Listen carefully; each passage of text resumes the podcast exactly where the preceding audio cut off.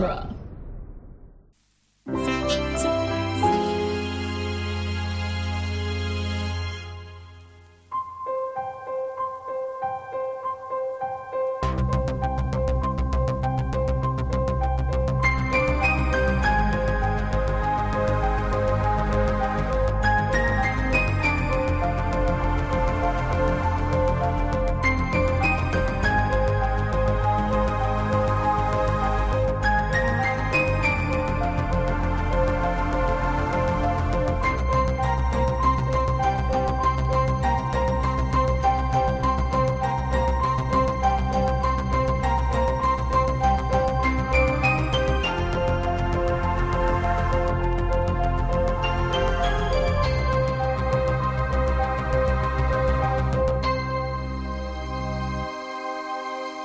Franchisography, the podcast that digs deep into the entire filmographies of Hollywood's biggest film franchises. I'm Scott Corelli. I'm Nick Jimenez. Today we are interrupting the Twilight miniseries with a bonus feature wherein we return to the Scream franchise for its latest entry, 2022's Scream. In the movie, the killer only wore one mask, but in the audience, I wore two. Yes, good. Just starting off with some light humor. yeah, just some, just some light humor.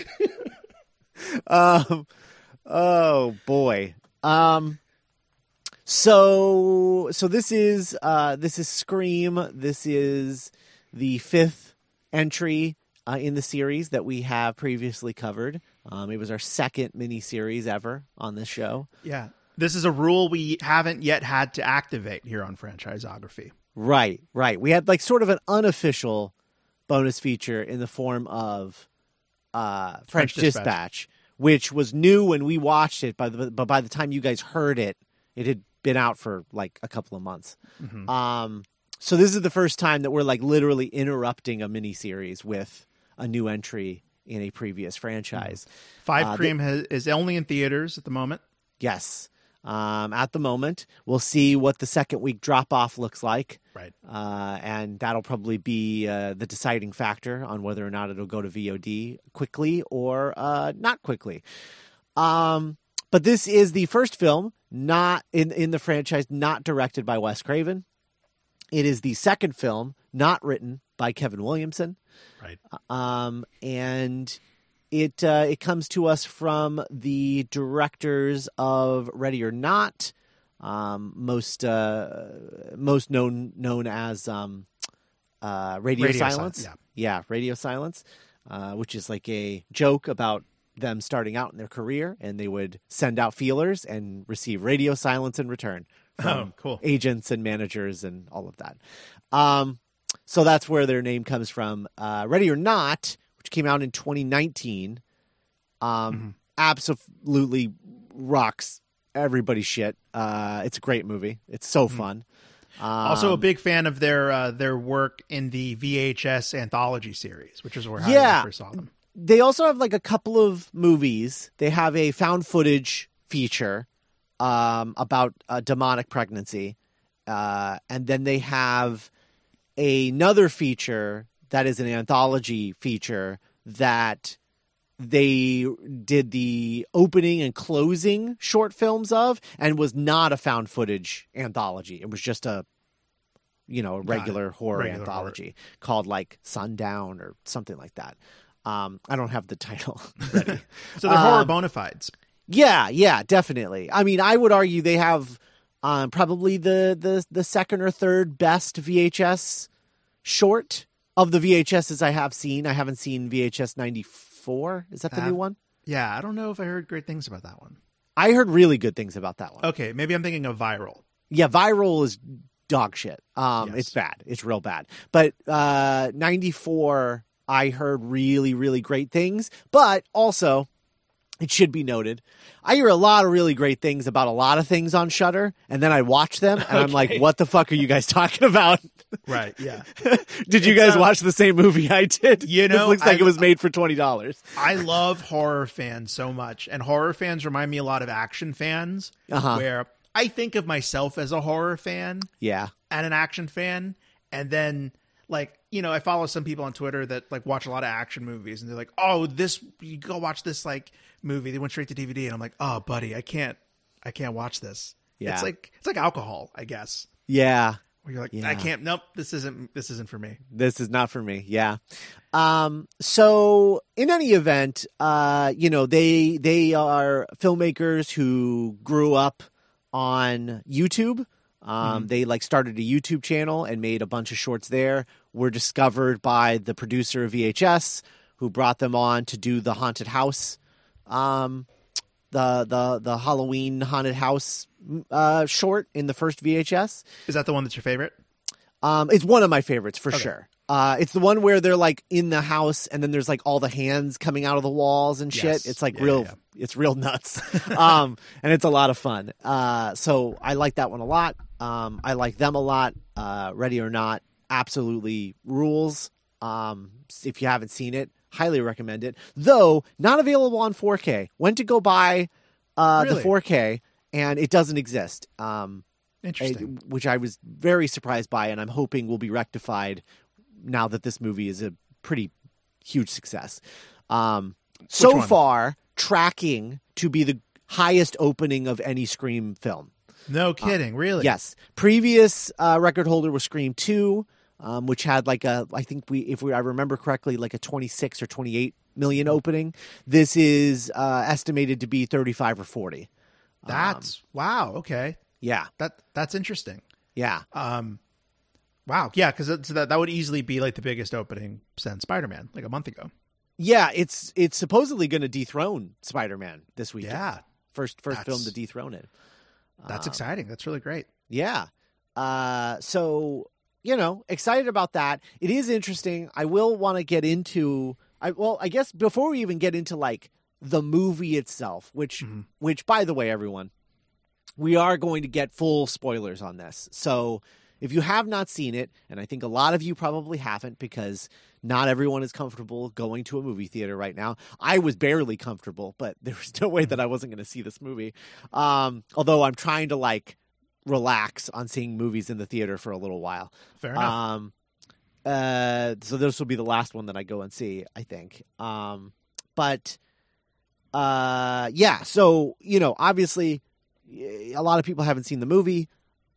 I cannot emphasize enough how much better these movies are, not knowing who the killer is and not knowing the the the spoilers and surprises before seeing it. So please, if you have not seen the movie, stop listening now. Save this. Come back to it after you've seen it. do you want to do super general in case someone's like, well, I want to hear if what Nick and Scott think before watching it, or Oh, okay, yeah, sure. Um, I yeah. So so uh, we once we get to the walk down or walk through, that's when we'll do hardcore Spoil- spoilers. that's great. Um, so you're you're safe right now, and I'll That's give you the, I'll give you the the heads up before we like are like okay now the gloves are off. you know here here it comes. Welcome to yeah. Spoiler Town. Population you. Yeah, right, right, right. Um, I am interested about how well it's doing because it's so funny because there's there's a bit in this movie where they're talking about Lego sequels, right? And the concept of the Lego sequel or the requel, as they call it, which is terrible. there. Terrible. The- It's a oh, Lego thank sequel. you. I'm so, Yeah. thank you. I'm so glad we're on the same page. yes, Lego sequel is vastly superior in every way to a requel. That's a terrible term. It's the fe- it's the fetch of the movie. yes, very much so. Stop making, stop trying to make requel happen. Happen. Um, so uh, uh, I, I, um, you know, they were talking about that and how like that's what this this thing is, and like there's a joke about like you know movies that are just called the first title again, like your your Halloween, you know, Mm. um, and I don't know. It's funny because it seems like that works from a marketing perspective because Scream Four flopped, and this movie is making bank, um, Right. and I don't really know What from, else from a- yeah like what yeah exactly like where where else and people will be like well the movie's good yeah okay great but like you don't know that before you go to it like most people Right. don't follow reviews and they don't follow like they Mm. like a bunch of people on twitter who tell them the movie is good a week before it comes out Yeah. to hype you up you know if I could if I could theorize a little bit, Yeah. Um, I think that is totally valid. Is maybe the average moviegoer um, is looking at and it's like, oh, Scream. It's not called Scream Five, so Right. like maybe I don't have to see all of them yeah. um, because we know what's up now. We're in a post Force Awakens, you know, kind of world or Ghostbusters Afterlife world, even. yeah. Um, and then also in the wake in the uh, 11 years since Scream 4 came out, the legacy of the Scream trill or quadrillet series has only grown because of Netflix. right. True. And and you know, we live in like a, you know, people are, you know, have like Sidney Prescott on their shirts and on their bumper stickers and true crime, you know. Mhm. Um so I think some of that maybe also has to do with why this feels like more of an event than Scream 4 did 10 years ago. Yeah, streaming is definitely. I, I think you're dead on. That streaming is like a big part of why. I think you're right. I mean, there's a joke Um, about it in this movie. Yeah, it's true. That's true. Um, so so so anyway, uh, I, I think we're in a world where where we're set up for a Scream sequel much more than we were in 2011, which was more just like I'm excited that it's that they're doing another one, but I think like everyone else was like, eh, and you know, you know, because we are in the you know in in the pandemic era of Mm-hmm. of the box office such as it is, and can pretty consistently. Not that horror has gone away in the past ten years, but when people want to go to the movies right now, they want to go for the experience, true, like Spider Man, or for horror movies like Quiet Place. right, true, and, and so it's like oh i want to go because like when i went i was most i was the only person by myself. And that sounds like that's always the case but they were like big groups. Yeah, there weren't just da- there were dates and big groups of like teenagers or people our age or older that it's like yeah dewey scream let's do this Yeah, yeah, yeah. Me too. Me too. Um, I, I went and saw, I went and saw it twice, uh, Thursday night and Friday night. Um, and uh, both times it, that's exactly what it was. It was like big groups and stuff. Um, and it was a lot of fun. Uh, my first night crowd was way better than my my second night crowd. My second night crowd Oh. was kind of quiet. Was just like, uh, that's kind of why i almost don't want to see it again yeah, because i saw it with just the perfect you know you're you know you're in for a, a good group when they applaud for the nicole kidman ad at the beginning Yeah, mine did too on Oh, Thursday, but not on that's funny. Friday. Yes, a hundred percent.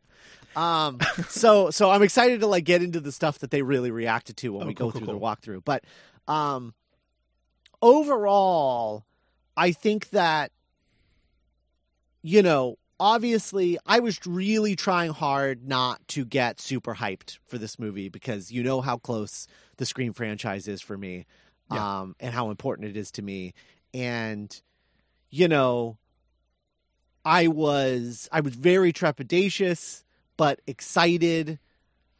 I just didn't know. I just didn't know. I you know there there's a lot Sure. of different ways that this could have gone. I think Yeah. that the franchise went into like I think Wes Craven in his older age, much like John Hughes, um, went into like more of a slapstick territory with his horror. Like that's where Mm-hmm. his his fun was at. Was in almost like a Sam Raimi place.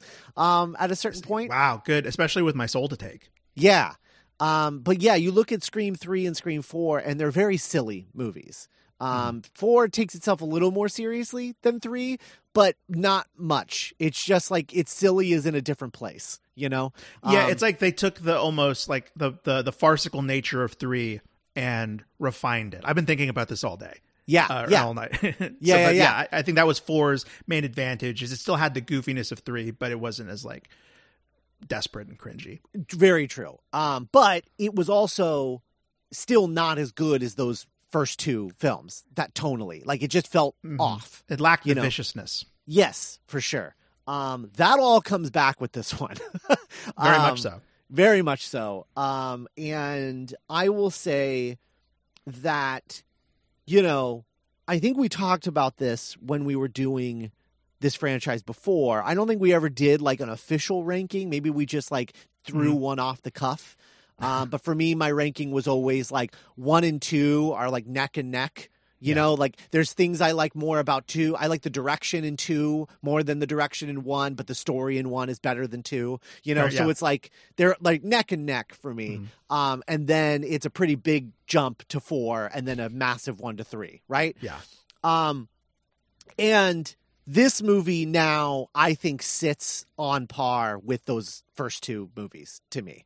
Um, there's things that I don't love, um, Mm-hmm. and then there's a lot of shit that I'm like over the moon for. So Oh, interesting. I can't wait This- to hear about all that. yeah, so this is like top tier Scream for me. Like this is like everything I kind of hoped it would be, um, and more in a lot of I- ways. But I yeah. agree with that. Definitely, I had a great time with this. I I, I really enjoyed it, and actually, um, I in terms of ranking, Mhm. I actually kind of want to go one step further.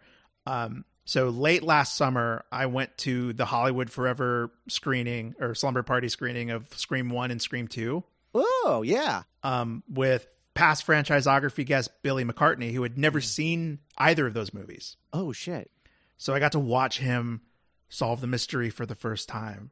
oh, that's cool. So you know, Scream One's a banger. Yeah. we don't need to go into that.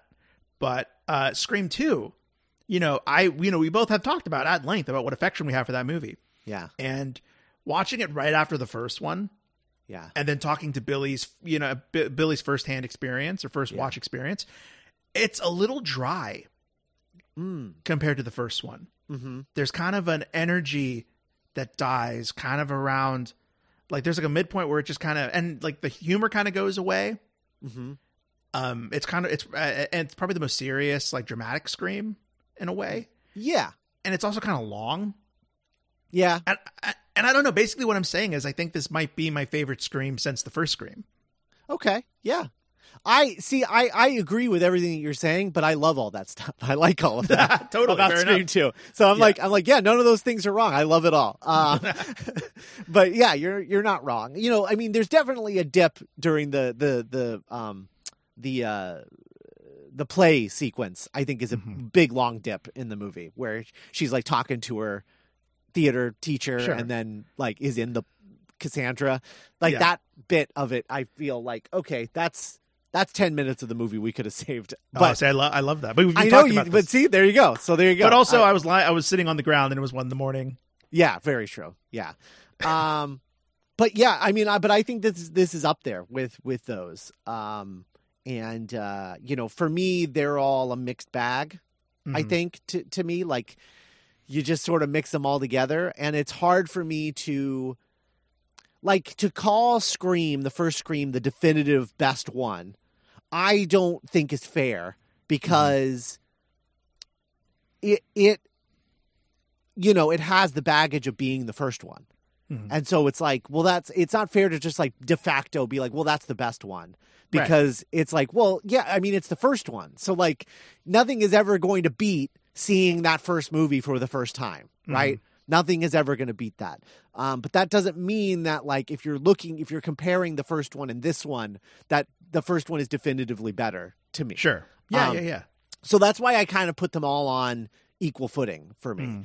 Um, because they all bring different things to the table that I really, really love. Um, in any event, it's a great movie. It's kind of a perfect Scream sequel.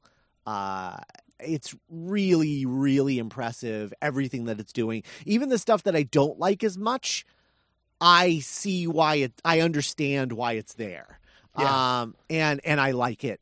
I like it intellectually, I guess, even if I'm like, yeah and it, it keeps the the me the, the, the yeah the viciousness like we said yeah. um it's probably the, The, most the violent vicious, the most vicious kills in the franchise. yeah i think the most violent of the movies Yes. uh, which is saying something yeah. and then also it keeps the comedy like it's funny and the, the its sense of humor reminds me the most of the first scream Definitely. where it is just like all character based Yeah. and i mean and yeah and then there is some like but then it also it it, it just it it takes the best so it's ironic that i don't want to uh well no never mind I- I i can save this thought for spoiler thoughts Okay. but but like like you I but I really want to go back to your thought of like this movie could only have happened growing out of that first scream yes. so like Definitely. you know Um. Well, okay. So before we get into the walkthrough, I want to talk a little bit about the journey to get this thing to the screen oh hell yeah because it features some stuff we haven't been able to talk about yet in in the franchise. Great. Um. And one of those things is like as we left off in Scream Four.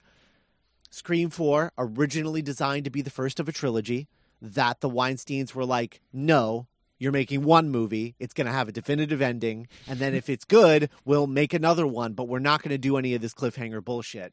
um, and made them do reshoots to add all of the hospital stuff to the ending. Um, to definitively kill Emma Roberts' character, uh, as opposed to making her an anti-hero, hero, anti-heroine, whatever, for the remainder of the of the trilogy, um, which was the original intention. So we have this movie. It comes out. No one making it is as happy with it as they wanted to be because it wasn't the movie they intended to make. It doesn't make any money because everyone is like, well, it just doesn't feel. It feels like a copy of a copy kind of thing. It doesn't. It doesn't feel right. It almost feels like a remake, which is the thing that they were trying to skewer at the time. Were the remakes, um, but it just doesn't. You know, it was lacking something for general audiences. Um, you know, it's, it has since had like a huge resurgence, and people really, really love that movie and talk about it being the best Scream sequel a lot of times. Um, but it's definitely missing something. Uh, but it doesn't make any money. And despite the fact that Wes Craven was signed on for a fifth Scream with a sixth Scream option, he said, I refuse to make another Scream movie unless the script is complete and will not be changed. So, like, and I have to have it in writing where it's like, this is the script that I'm going to make. This is the one everyone's agreeing to. Sign here, sign here, you know, and then I will make the movie exactly as it's written. I'm not doing this reshoot garbage again. This is the Sure. third time in a row. um, and so Scream 5 never happens because the Weinsteins were like, we're never going to agree to that. Um, And so they're like, okay, so fuck you guys. We're going to take the Scream franchise and we're going to reboot it on television. And they did. And they certainly did. And they said, we make art. This is what, this is what Bob Weinstein said. We make, the Weinstein Group makes art films for art houses. And teens are no longer going to the movies. The proof is in the pudding. There's Scream 4. They didn't show up. They're not watching movies in theaters anymore, obviously. Um, by my by my one example. Uh, where the teens are is MTV, which just really shows you how far removed from reality they were at that point. Um, from the pulse of pop culture Yeah, because this is like 2010, 11. yeah, 12. no one was watching MTV. Um, So they're like, we're bringing Scream to MTV. We're going to do uh, a TV series, and so they do um, the Scream TV series on MTV. They re like the the the creators of that show redesigned the Ghostface mask. Yeah. It's a it's a whole thing. You watched two seasons of it, the original cast of it.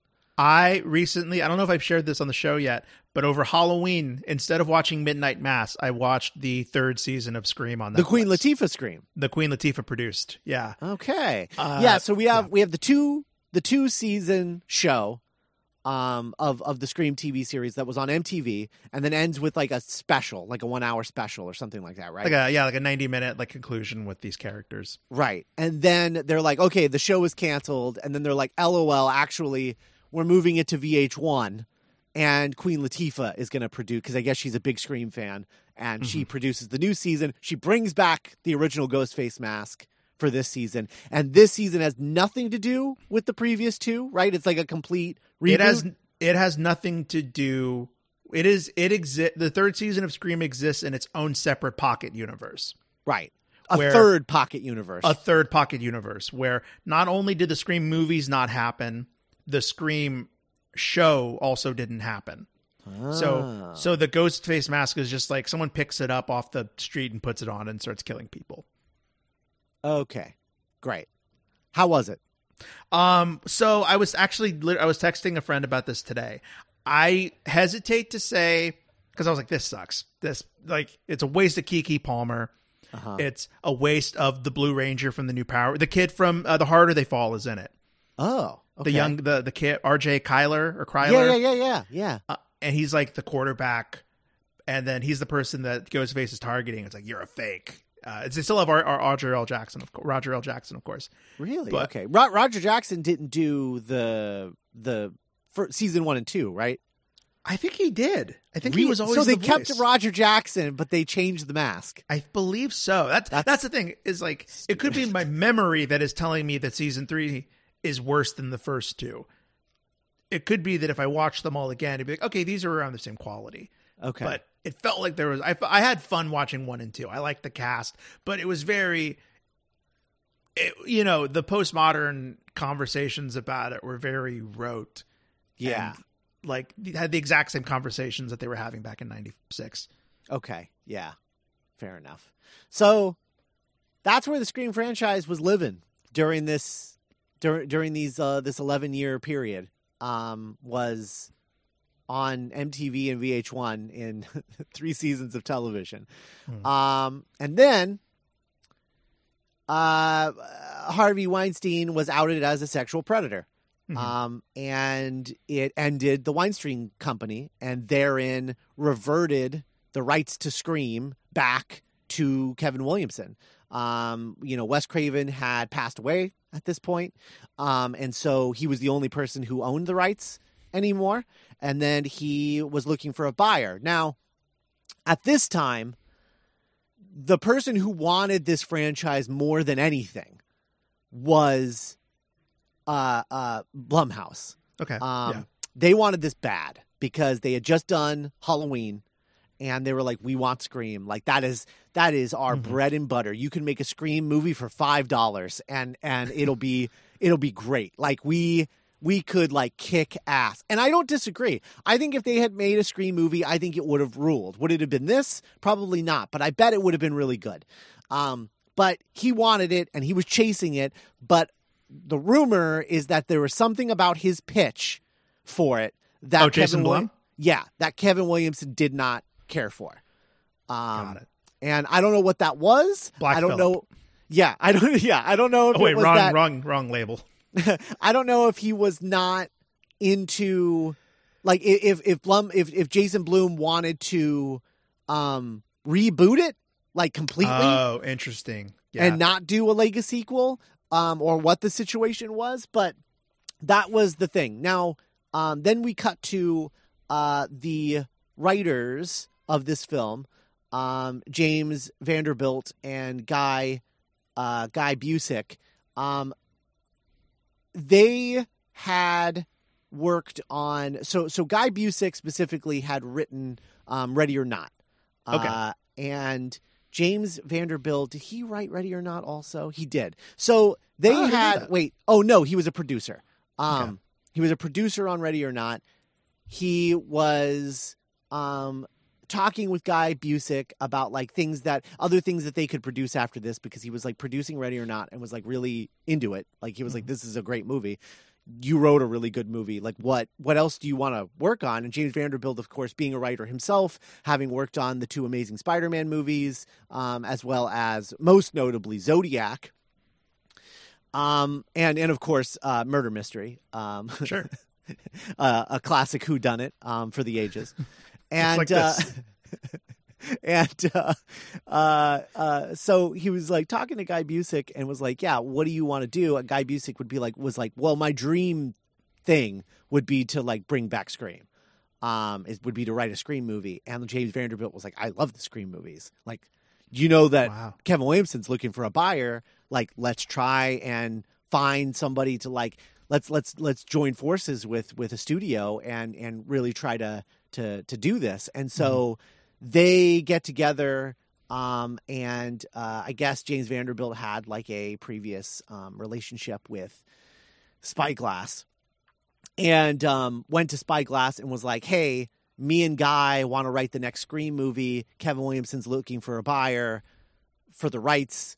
Let's do this and beat Jason Blum because um, they have enough things. We we you should you should do something. You should do a horror film."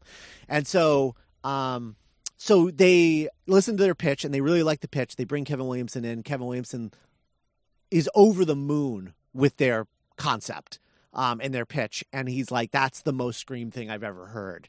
Um, that didn't come out of my brain, and yeah, yeah, yeah. yeah, and is really into it. And so uh, he sells the rights to Spyglass Entertainment, who then commissioned James Vanderbilt and Guy Busick to write Scream Five.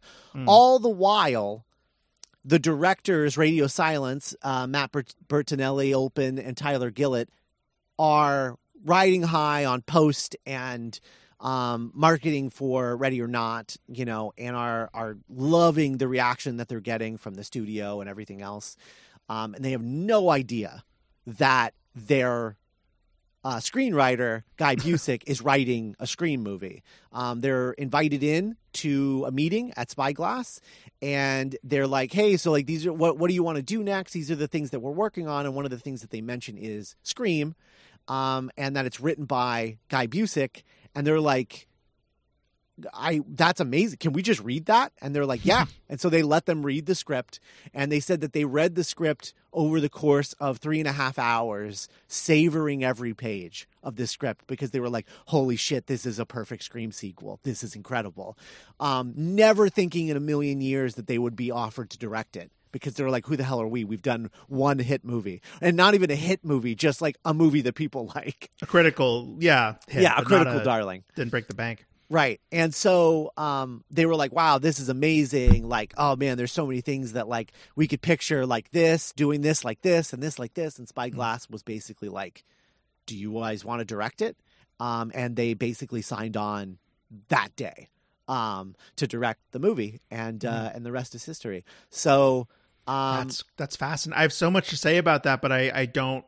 I want to wait until we get into spoilers. Yes, absolutely. But yeah, so that's how this movie gets made. Originally supposed to be shot in May of 2020, gets pushed back to September of 2020 for obvious reasons. Um, nothing was shooting in May of 2020, and uh, and then you know they shot the whole thing in COVID.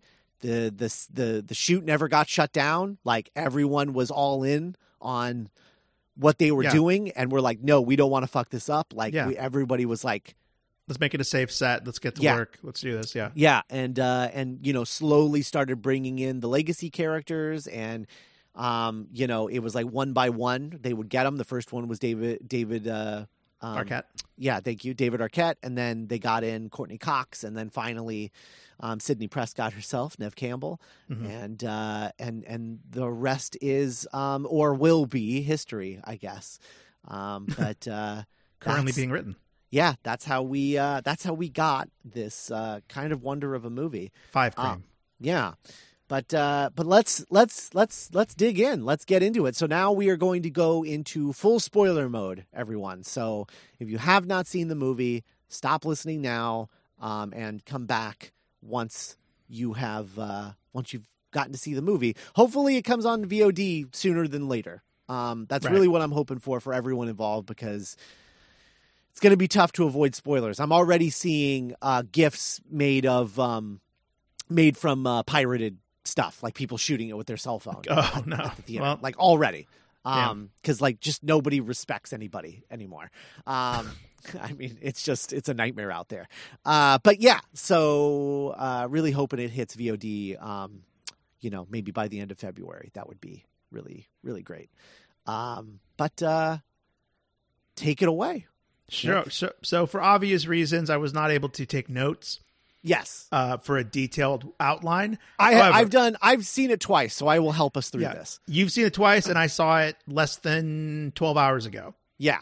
Uh, so we open with a a, a very a deceptively traditional scream cold open, Yes. and this is kind of the biggest distinction between four and this one.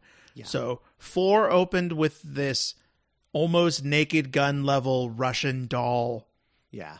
of of of like postmodernism. Yeah. I think we even compared it to like Deadpool during our first discussion. Yeah. And this is just as self aware, but far more clever and nuanced with its delivery and like tilting of expectations. Yeah. In fact, now that we're in spoilers, you don't really get how provocative this cold open is until you get to the end of the movie. Mhm. Scream does something that no other Scream movie has done. It lets the girl in the cold open make it all the way to the end of the movie. Yeah. That's kind of nuts. Um, Yeah. And and I will also say that this one specifically, and I don't know why this one specifically made me realize this. I but it it it, it did. This is the one that made me realize how fucking weird the second Scream cold open is because Oh, Roger yeah. Jackson isn't in it. Oh, right. Yeah, you don't get the voice. There's no phone call. Like the phone call is in Stab in the movie, but like not like Jada Yeah. Pinkett never talks to Ghostface. Um, yeah, you're right. Yeah. Isn't it so- like I never realized how fucking Never- weird it was. Never thought Um, about that. Yeah, until you stack it next to all the other ones, and you're like, oh, they really tried to do something different. And then the se- the, the sequels after that, the first, the third one, you know, comes in and it's not written by Kevin Williamson. You know, he doesn't get to do his original idea for a cold open for Scream Three, and and then uh, Ehren Kruger is like, well, let's go back to the first one. Let's do Roger Jackson. Let's do a phone call, but let's putty. Let's Oh, change no, the that. phone call and make it like a woman and like you know Mm-hmm. yeah he get he gets the, the the magical voice changer that like matches everyone's voices using ai in the year 2000 Like a Batman villain. yeah um but but yeah and then you get the fourth one which is just like the, like you said like a deadpool-esque um naked gun like slapstick crazy meta thing uh that i am I, I thought was fun at the time, but I find grading watching now. Um, like every time. I watch Scream Four, I'm like kind of rolling my eyes at the cold open.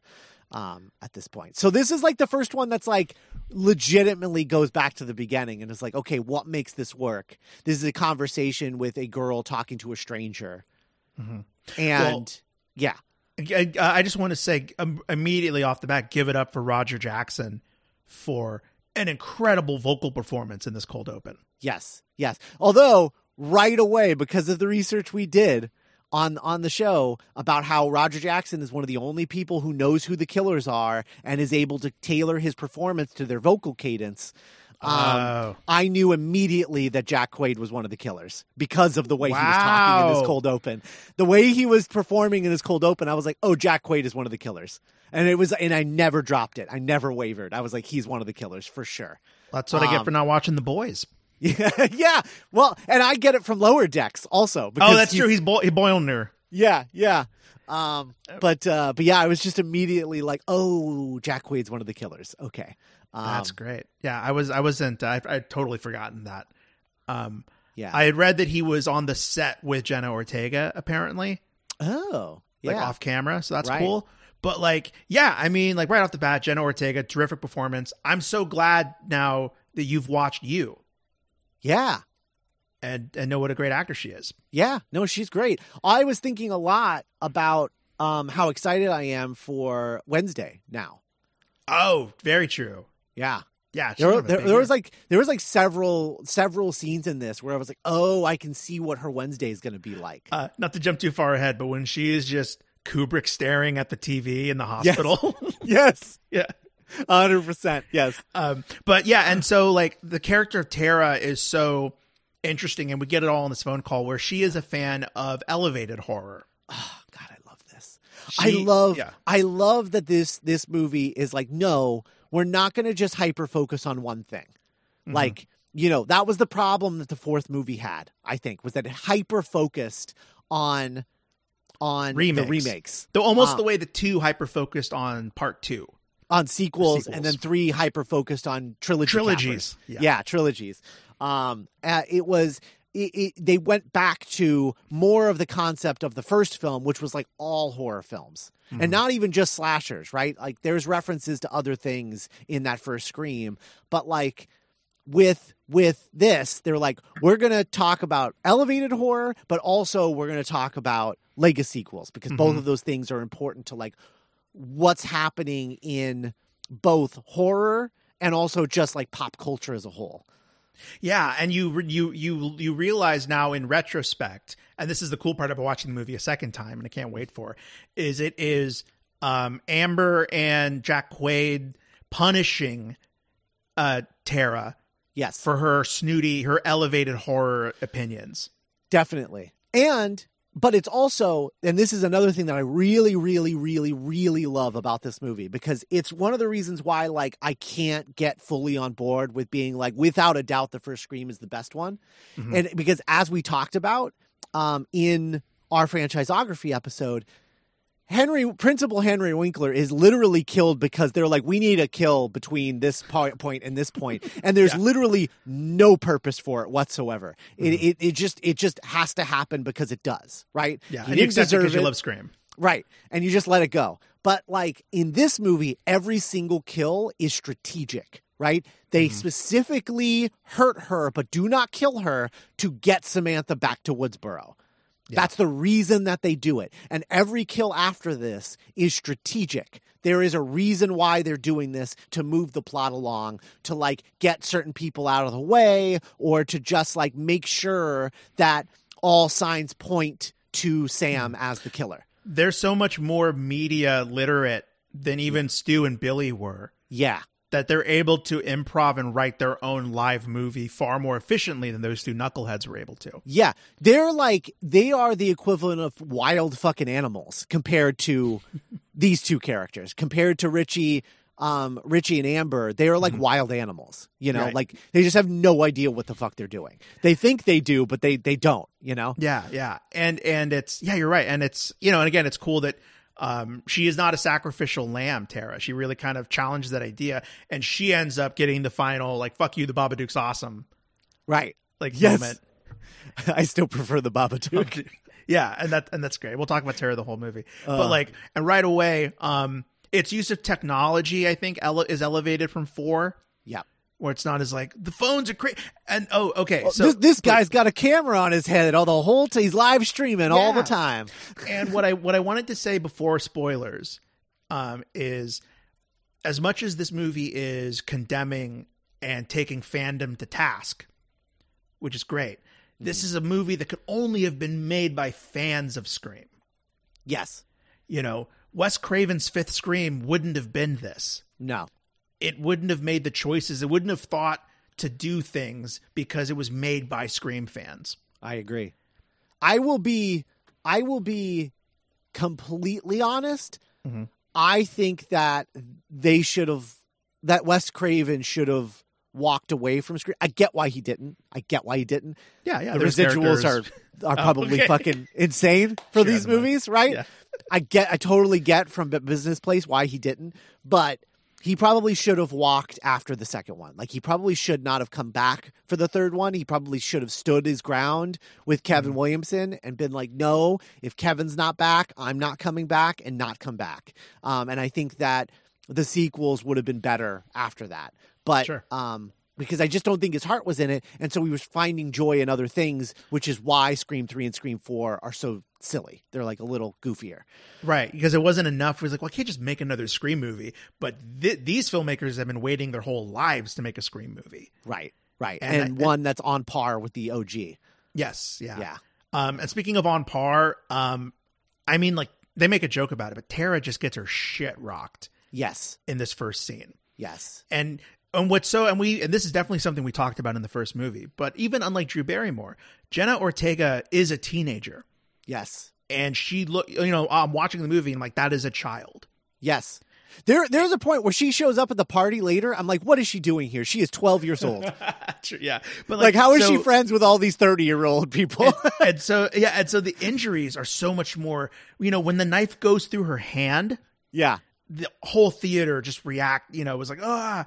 And she wears that injury for the entire that injury becomes a plot point that the audience never forgets the whole movie. Yeah, is that she got stabbed through the fucking hand. Yeah. No, it is brutal. And I love that they have uh uh that that Richie and Amber have different kill styles. So like this is Amber in this opening scene because um Richie is talking to her on the phone, but mm-hmm. Amber is like sending the fake video of herself threatening herself. She's doing the texts, right? But This Richie is the one right, Richie is the one talking, right? Because he's still back by the, with the in the bowling alley in the other in town. Modesto. Modesto, right? Um, he's in he's in Modesto. So that's how this is operating. So this is her, and you can tell that it's her because her move when she's Ghostface is that she does the I'm stabbing you and I'm pushing the knife with my other hand because she's a girl. Like a teenage Up- girl, she needs strength. all she needs all of her upper body strength to overcome grown men. And then whereas Jack Quaid's vibe when he's Ghostface is he stabs a bunch. He's like rapid stab. Yeah. Rapid stabs. Yeah, that's not her her thing. She is more strategic. I think she's the one who kills Kyle Gallner because like of like just like Okay. that quick like just Yeah, quick and- stab in the throat. Oh yeah, so and all that's super great. I love that Yeah. so much. I think this. I would argue this is the scariest Ghostface has been in the whole series. I think I agree with that. Yeah. Like they just shoot the hell out of him. Yeah. out of the suit, out of the ma- out of the presence, Yeah. And it was it was great. And like the first shock of the movie. Uh, so we we get to Modesto. We meet um, uh, Tara's sister, Sam Samantha, played by uh, Michelle Barrera. Yes. And uh, the first twist of the movie, that Tara survived. Yes. Which I was totally unexpected. I like I, I was I was shocked by that Mm-hmm. because I I did think I was like oh that's a shitty ending to the cold open like like it's like a like a weird like slash transition. I was like oh it like Was that it? weird especially considering like they had no problem showing like the stab through the hand in like all gory detail and then they cut away from the kill weird Mm-hmm. Yeah. and then they're like oh she's alive and I'm like she's what like I was like wait what what am I watching holy shit Yeah, and Yeah. it was the first example of the movie being ahead, one step ahead of me. Yes The movie nerd who had been reading interviews, and and it's like, we promise the trailer doesn't give away anything. We promise there was a misdirect. And I'm like, well, it was just a scream opening. What Yeah. a waste of, of Jenna Ortega. Oh, oh, she survived. Shit. yeah yeah hell yeah um And so, yeah, we're so introduced Sam has. to, yeah, yeah, we're introduced Richie. to Sam we're introduced to Wes yes. um, obviously named after Wes Craven. Um, Mhm. and then we're introduced to uh, uh, to Richie. Yeah, Um, Wes calls uh calls Sam from Woodsboro and is like, "Hey, I know you haven't spoken to your sister in years. She's been attacked. It was some asshole wearing a ghost face mask. Right. You're you're from Woodsboro. You know what that means." And Richie is like, "I'm the good boyfriend. Like, let me come with you." Yeah. And so they they drive back to Woodsboro. Jack Quaid is so fucking good in this movie. He's perfect. Yes. He's just up there with like the best scream. He's like up there with Stu and Timothy Olyphant, where he's just having so much fun getting the audience to fall in love with this character the whole movie. Yeah. Also, when you watch it the second time and you watch all of his stuff, you realize that what he's doing is he's a nice guy. Oh, He's nice the- guying the shit out of her. Like Hey, there's even yeah. a part where he tips a hat, tips a fake hat, like a like a, an invisible hat at her. Like That's he's so doing great. all of the fucking nice guy, like milady tropes, Yeah. like the whole time. but you're not even annoyed by it. You're charmed by it. Right, Right. I, you know, Until you go see it again, and then you're like, oh fuck this guy. you motherfucker. Yeah.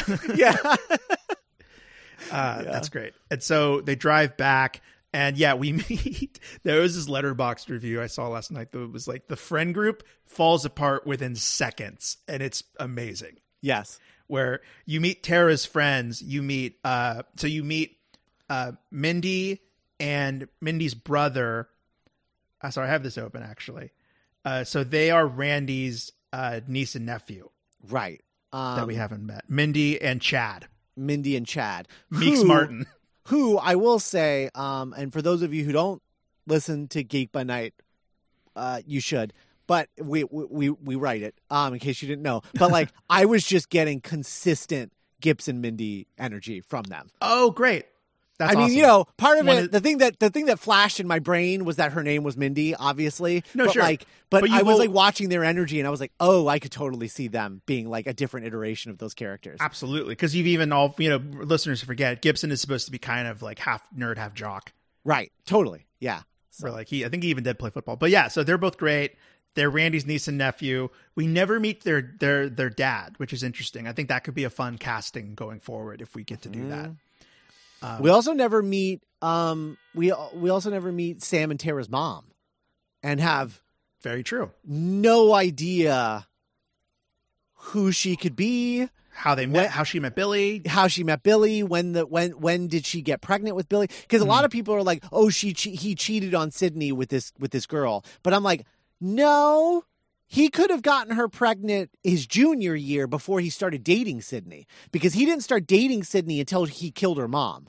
After, yeah, after he killed her mom for uh for uh uh, uh breaking Reasons. up his his parents Um, and then and then uh, started dating Sidney because he got a plan for like what he wanted to do with the rest. You know, Yeah, life's one big movie. Sid. Blah, blah, yeah, exactly.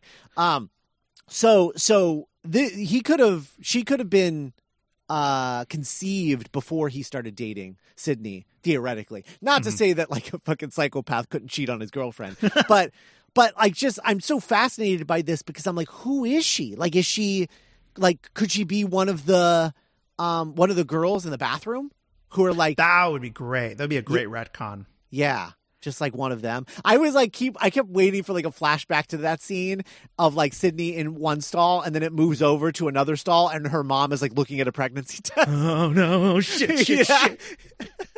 Everyone was having a bad day that day. yeah. I would love that. Uh, this is also where we meet Amber for the first time, and um, Liv, Yes. the uh, the kind of the red herring of the movie. Yeah. Liv who I would argue is kind of the most nothing character. in I feel bad for this. I think I think she's it, Liv is so interesting because it, the movie almost calls out how uninteresting she is. but it's not enough to make her interesting, you know? It- it's just a real thankless role. yeah. and it's like I, I think the moments where where Liv comes to life later on in the movie were really interesting, where she bites back.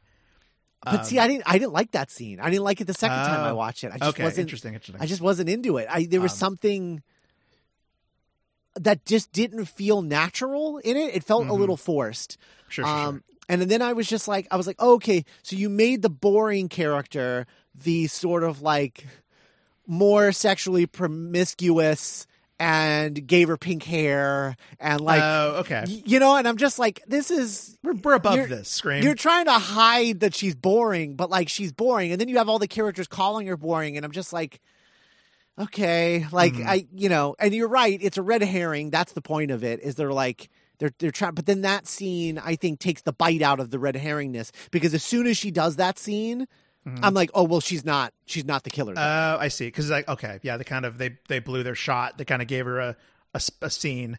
yeah, It's such an interesting dance, but Yeah. compared to because this is obviously supposed th- this first scene with them all hanging out under the under the school flag outside Mm-hmm. is absolutely supposed to emulate the friend group from Scream One, Uh-huh. but these kids are immediately like, "Well, you could be the killer. You could be the killer. You suck." It's probably it's probably you, Wes. You're the boyfriend. Oh, you're a little too. Uh, you're, being really protective, Amber. You know, yeah. just like no loyalty. None, none whatsoever. Um, I, I don't know how Mindy has any friends, uh, to be honest, because she's an asshole. yeah like yeah pretty consistent like, like and i don't like there are even more i guess it kind of makes sense if you think this is like fifth generation or third fourth generation woodsboro teens sure. Of Yeah. like they they probably kirby they were they were alive when like everyone died from scream 4 Yeah. She watches she watches the movie that depicts her uncle being murdered Mm-hmm. for comfort. She said she finds it comforting watching him be murdered. yeah Um or almost murdered. Uh, I guess because it's the first stab. But Mm-hmm. yeah. That's another thing. We have never seen the second stab that's very true or the third one. Um We saw them making the third, what we thought would be the third one, but then I don't think Right. they end up using that one, and they end up making the die. real Stab Three that's based off off of Scream Three, probably using all the same sets and stuff. But right no in hollywood yeah, right. but but yeah, I want to see. That's what would be one of my things if we get any of the sequels. Mm-hmm. Um, you know, a sequel to this, I want to see footage from the other stabs. I want to see yeah. who's. I want to see who's playing Laurie Metcalf in Stab Two. oh yeah so much opportunity who was olyphant Yeah, yeah, absolutely. Who's Jerry O'Connell? Mm-hmm. uh we find out that wes's mom is judy hicks from scream 4 yes. and that's something else I think this movie does really deftly is it doesn't do the easy legacy sequel thing of only the good ones happened. It uses the whole menu, the whole It- plate. It does. However, there are only like a few references to. Yes. I think there are zero references to Scream 2. Fair enough. I was I was I, I'll, there's also zero references to Jill. True. Other than there's just a reference that it happened. Mm-hmm. to, to the But- event, but no one's ever like, you know, her fucking niece was the killer ten Well, years ago. dude there's a there's a scene later where where where gail's like i started this i wrote this book and she's like no billy loomis started it i'm like well actually your brother roland started this Up, up, up. It was all your credit where long, credit's due your long lost brother Roland technically started the events that. um yeah so uh so i uh so so there's there's two references to scream 3 in the movie one in the form of randy's sister back um yes, as the mom of of the the meeks twins delightful. Um, and and then the other reference is that Mark is canonically married with kids to Sydney.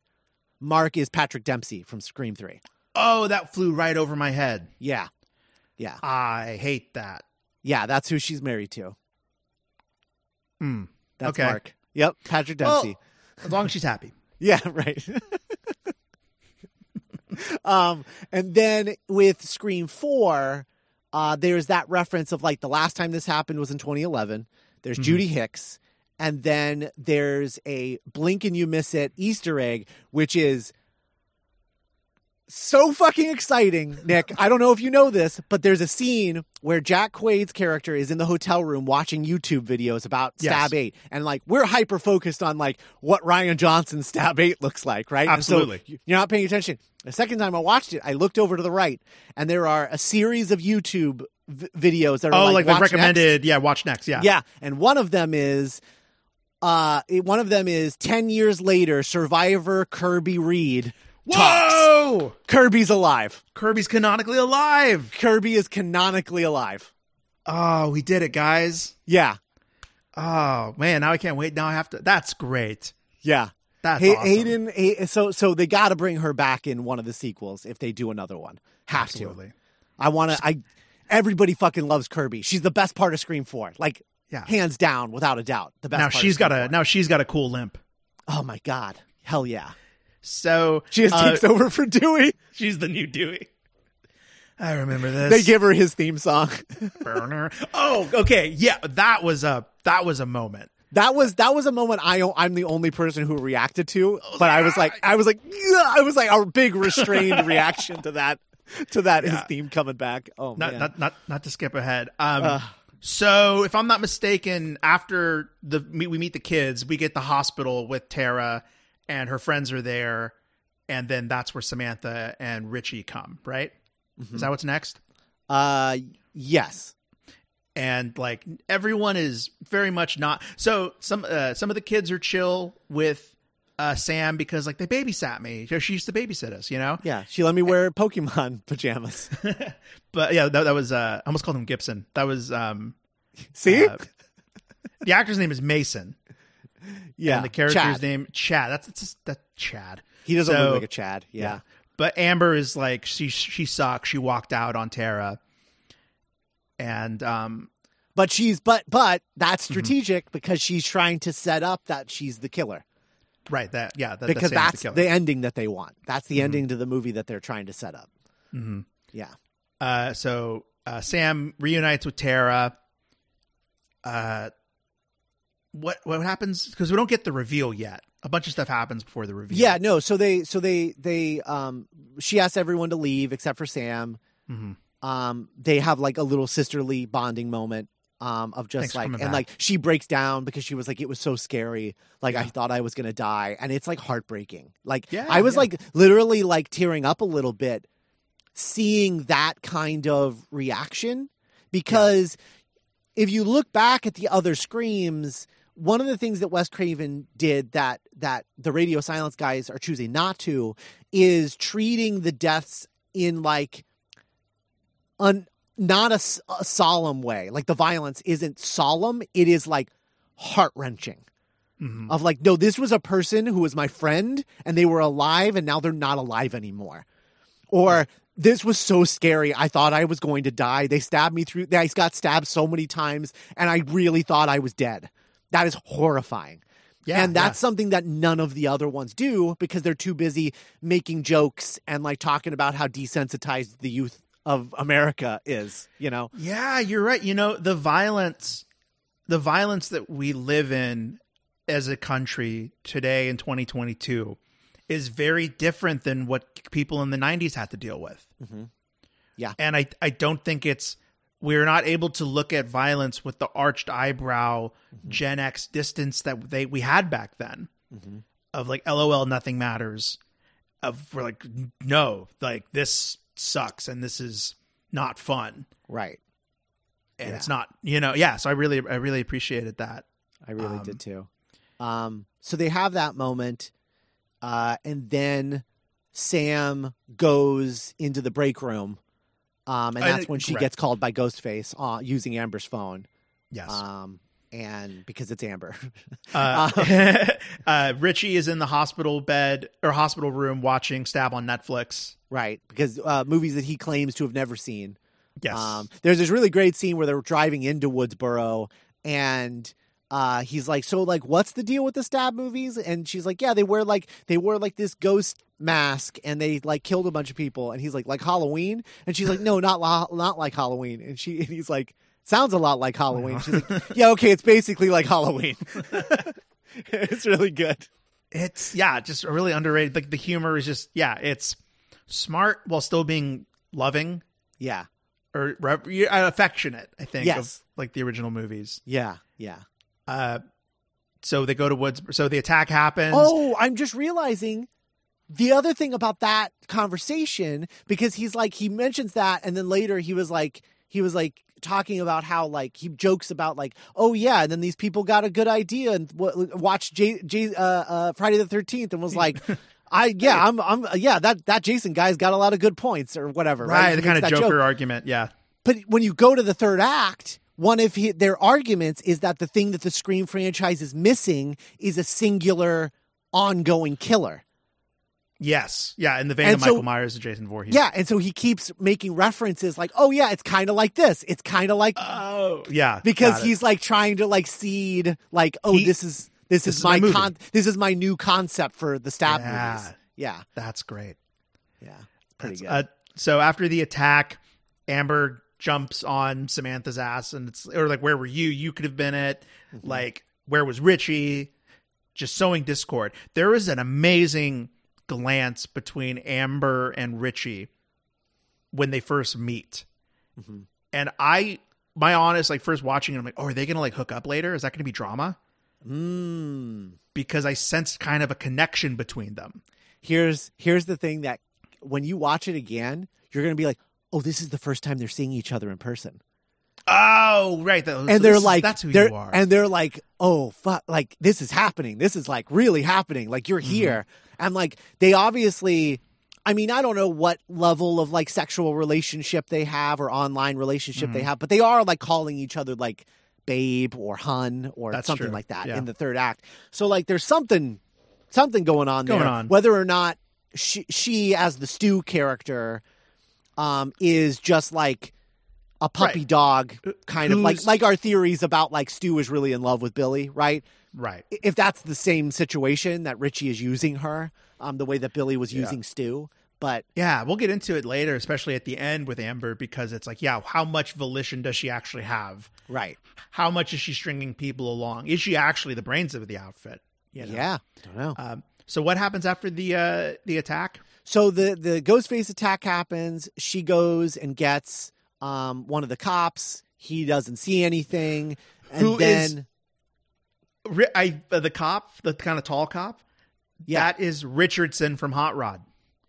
oh, He's like, "Bro, we did it, Richardson. Rod knows my name. Rod knows my name." That's funny.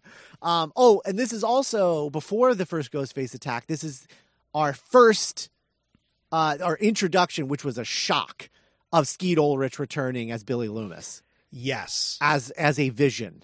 Um, that she has, she takes psych medication to like, she has a psychosis where she's Mhm. seeing uh, Billy Loomis. yeah. Uh, I have this condition.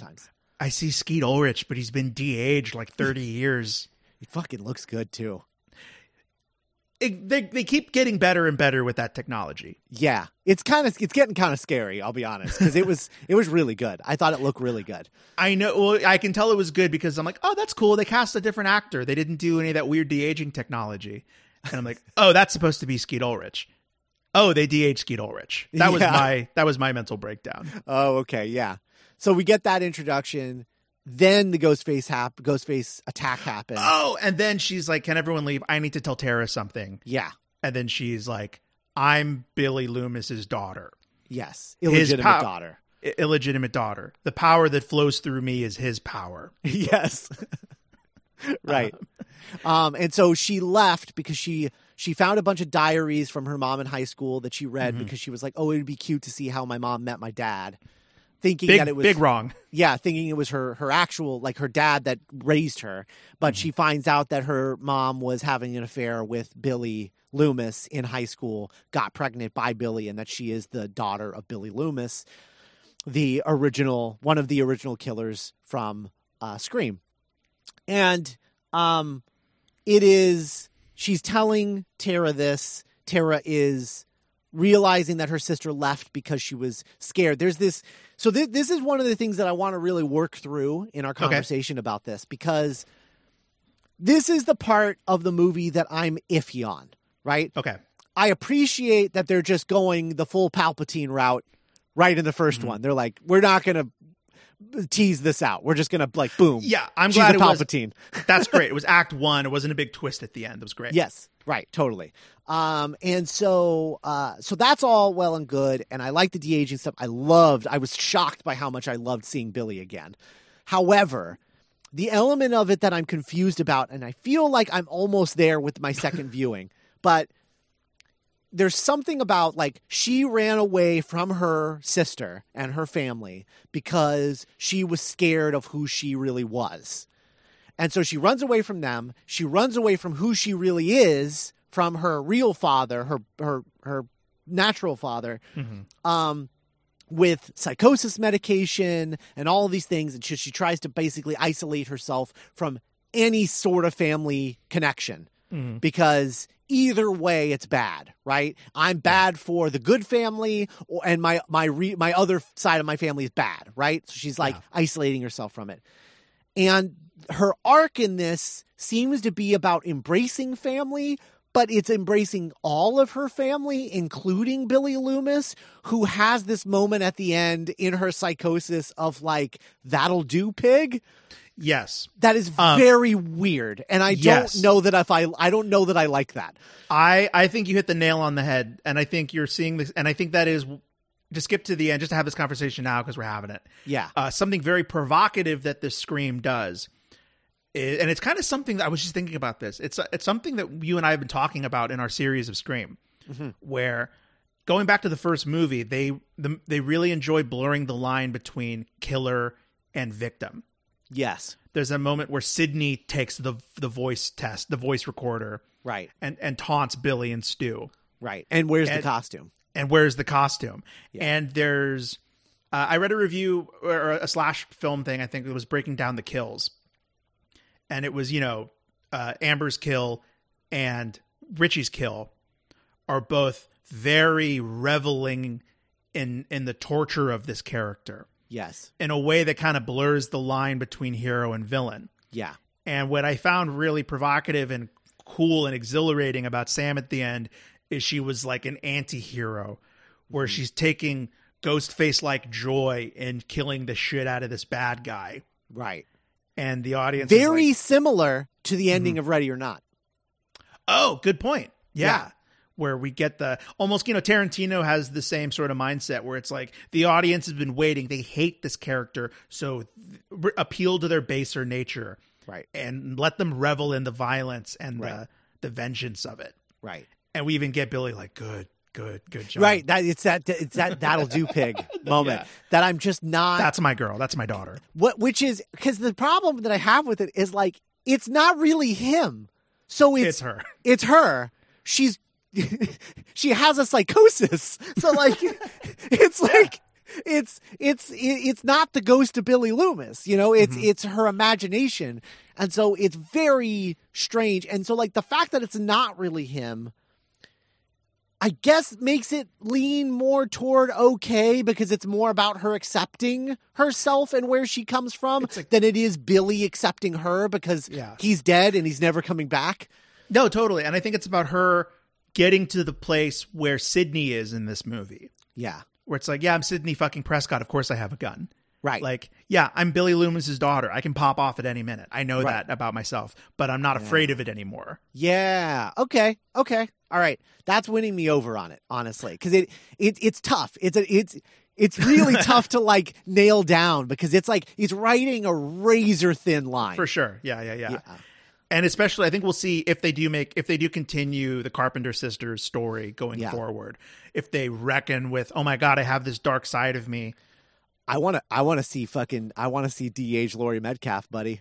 Oh man, hell yeah. That's what I want in the sequel. That's I I truly do. I want I want I want fuck. I want I want Skeet Ulrich and Laurie Metcalf to share a scene in her psychosis. Where they're like fighting over her soul. Because it's the first time that we would ever see Billy and his mother share a scene. I oh you old hag, shut up. You don't I- need oh Billy, come on, don't Oh. yeah. Oh God, I would love it. I would love it. I would love it. Um, Uh, man. yeah. So, uh, so yeah, so we get to see it. Tara takes it horribly. She's like, "Fuck you! How could you drop this on me? Yeah. Get out!" You Get know, the like fuck out of here. Yeah. it was great. She was like, "I don't know how to process this. This is crazy. Like, get out, leave." Yeah. I, I got, I got stabbed through the hand. Right. And Yeah. then um and then he uh uh, uh Richie was listening and yeah, um is just like, "Yeah, no, I was listening." She's like, "Aren't you freaked out?" And he's like, "Oh yeah, I'm I'm definitely freaked out." Mm-hmm. Uh but, you know, I'm not going to leave." And she's like, "This is the part where you're supposed to leave." Um and uh and yeah, it's a pretty good scene. It's You super it. it's super manipulative from him um Mm-hmm. on second watch uh in all the best ways. All of his and Amber scenes second watch through excellent. Work i honestly work even better i i think work better than any other scream movie. Um because i don't think mickey works at all in scream 2 okay, right? Like on rewatch any scene with mickey you're just like i there's nothing here. Like it Does just does Timothy Olyphant know he's the killer in this scene right now? and he doesn't because as we talked about they like rewrote it on the fly um and then uh in scream i don't think stu on rewatch does a lot to like tee up Okay. him being a killer right because all the focus is on billy he's like Right. the surprise like oh there's a second Whoa. killer yeah. um uh and and and he's kind of the Richie, I guess. yeah, and the less said about the less said about Roland, the better. Uh, I will say, I will say that I think the closest that this comes to like being like really like good setup is um, Emma Roberts, who Okay. when you watch it again, you're like, oh, this actually kind of rules. Like I really like Yeah, yeah, yeah. seeing Emma Roberts' performance throughout this. Um, but Culkin doesn't really work out as well. I think Right. Culkin is more in that stew place. That's um. Well, well, yeah, we'll get to the kids later, but I, I, I was kind of like, oh, do I like these kids better than Scream Four kids? Like, where, where am I at? Yeah. So then, at this point, Richie and Sam go to visit Dewey, right? right. This is this is the return of Dewey Riley. The return of Dewey Riley. So we get uh, a heartbreaking. Uh, we we see that uh, uh, Dewey still has Tatum's ashes Yeah. that he keeps on a mantle. Yeah. I thought that was beautiful, and That was heartbreaking, and I thought about that a lot, especially when he calls Sidney, and you see Sidney, and she's got she's running with like her baby in a stroller, yeah, and she's like, in her, she's in her forties now, and I was just like, oh, that could have been right. That that could that could have been Tatum. Like, oh yeah, I mean, and like, it was, and I just think about how heartbreaking that would be to like never see your sister get there, but then like it was like the first time that I really, really felt their relationship. Sidney and Dewey's relationship was that phone call. Yeah, yeah, because it is kind of returning to that sense of weight and reality that the characters lived in in the first two screams. Yes, Like, because there's that that really beautiful. There's a part in Scream two where like Dewey and and Sidney are meeting under that weird veranda, yeah. or and Another he's like, really that it feels like a return to that scene for sure. yeah, Yeah. and he's like, look, like you are my sister now. yeah, I I have to care for you the way that I would have. That I couldn't be be there for Tatum. I want to be there for you. Whereas in the third and fourth one, they both seem feel like they're there out of contractual obligations. Hey, like Dewey. Hey, Sid. Yeah, the characters feel like they're there in contractual obligations. I guess we have to do this again. Yeah, there's very little like emotionality between them in, in those two. I I think I unironically I unironically think that Dewey and Gail is one of the best like long form love stories Yes. in cinema. Yes. and as it has everything to do with the fact that they actually were together in real life too. Oh yeah, you can't. You know, yeah, the weight that, and chemistry and honesty that they bring. But that shot the- that he has, that picture of them, oh yeah, that is a picture of Courteney Cox and David Arquette. Like that is Yeah. that is a picture of them, I think, on their honeymoon. that's crazy. Yeah, because it just looks like. Are you, as soon as you see it, the human mind is like, that's a real photo. Yeah. Mm-hmm.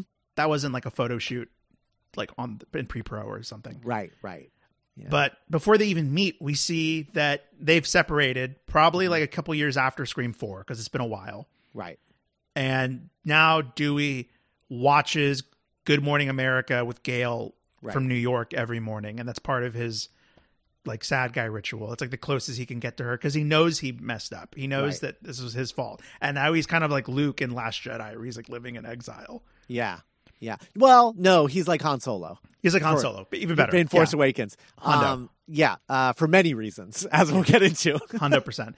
So uh, Sam and Richie visit Dewey. Dewey, like a boss, immediately clocks Richie, and he goes, "Probably the boyfriend." yeah. How long have you known him? Has he has he shown any interest in Stab or the Woodsboro murders? Like just nailing him to the fucking wall, like right there, Yeah. to the point where if I'm Richie, I'm like, oh shit, the gig is up. Like, I- Yeah, the yeah, gig is yeah. up. Like I am fucked.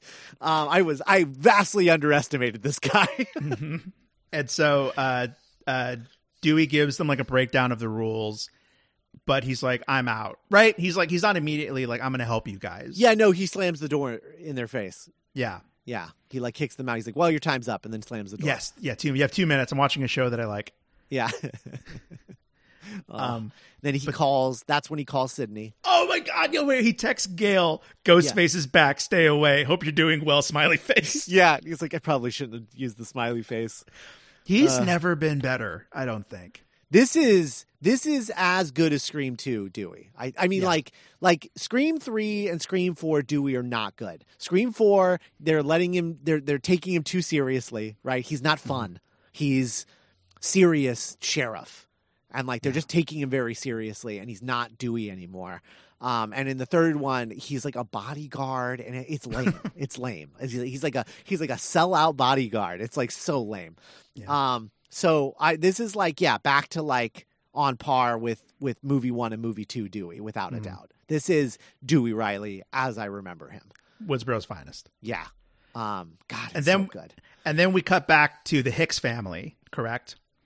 Uh, yes, they so they go to visit them to like put them all in a room because he's like, oh, that's right. That that crazy scene. That's all. That's true. yeah, because So he's like of- he's like there. If if there's a small friend, does she have a close knit friend group? Because the killer's in that group. yeah. Um, boom. Uh, Right again. and he's right again. And so she calls them all in, and is like go, shows Mm-hmm. up at the Meeks residence to like Yeah. This is where we get uh, Heather Mazzarato returning, right. and uh, and this is where we get uh, And then Dewey shows up to help with the uh, the theme song. yeah. Oh yeah. This is yeah. We're here. Dewey's theme. I freaked out in my seat. And and he says, "I'm here to to uh, momentarily help with your investigation." I'm here to And it's the momentarily help with your- it's, Yeah. it's the fucking most Dewey Riley thing I've ever heard in my life. Oh God, it was so good. Yeah, he never was- talks like that in the third and fourth movie. Mm-hmm. Oh, what makes so you think good. I'm not using my sense of naivety? Yeah. Uh, yeah. Uh, So- oh, fuck. Uh, one of my favorite lines is when uh, Wes just like cuts, like you just like insults do, and he's like, "I think you might be the killer because that cut deep." Yeah, just- that got a big reaction in my audience for sure. Like everybody Uh, fucking loved that shit. And then this is when Mindy goes into her uh, requel monologue Right. about you know Star Wars: The Force Awakens and how you know you got to go back to the source material. And I just- I love this monologue Mhm. for multiple reasons. I love I love that this whole movie is a fucking middle finger to Last Jedi haters. Um, very yeah, very very much so. love that. Uh, but also it is um I was so impressed with this monologue because unlike the sequel the other sequels, you know, Mhm. Randy's sequel conversation with with Dewey is a re- very much a retread of his first iconic conversation about Yeah. the rules of a slasher film. The trilogy thing, less said about that, the better. the trilogy video. Um, and then in the fourth one, Kirby's shit, like Kirby's breakdown of how remakes work and like all of that. I think it's Kirby and Culkin, right? They Mhm. both have like a, a, there's like it's like split between two conversations, the rules of like remakes and stuff like that.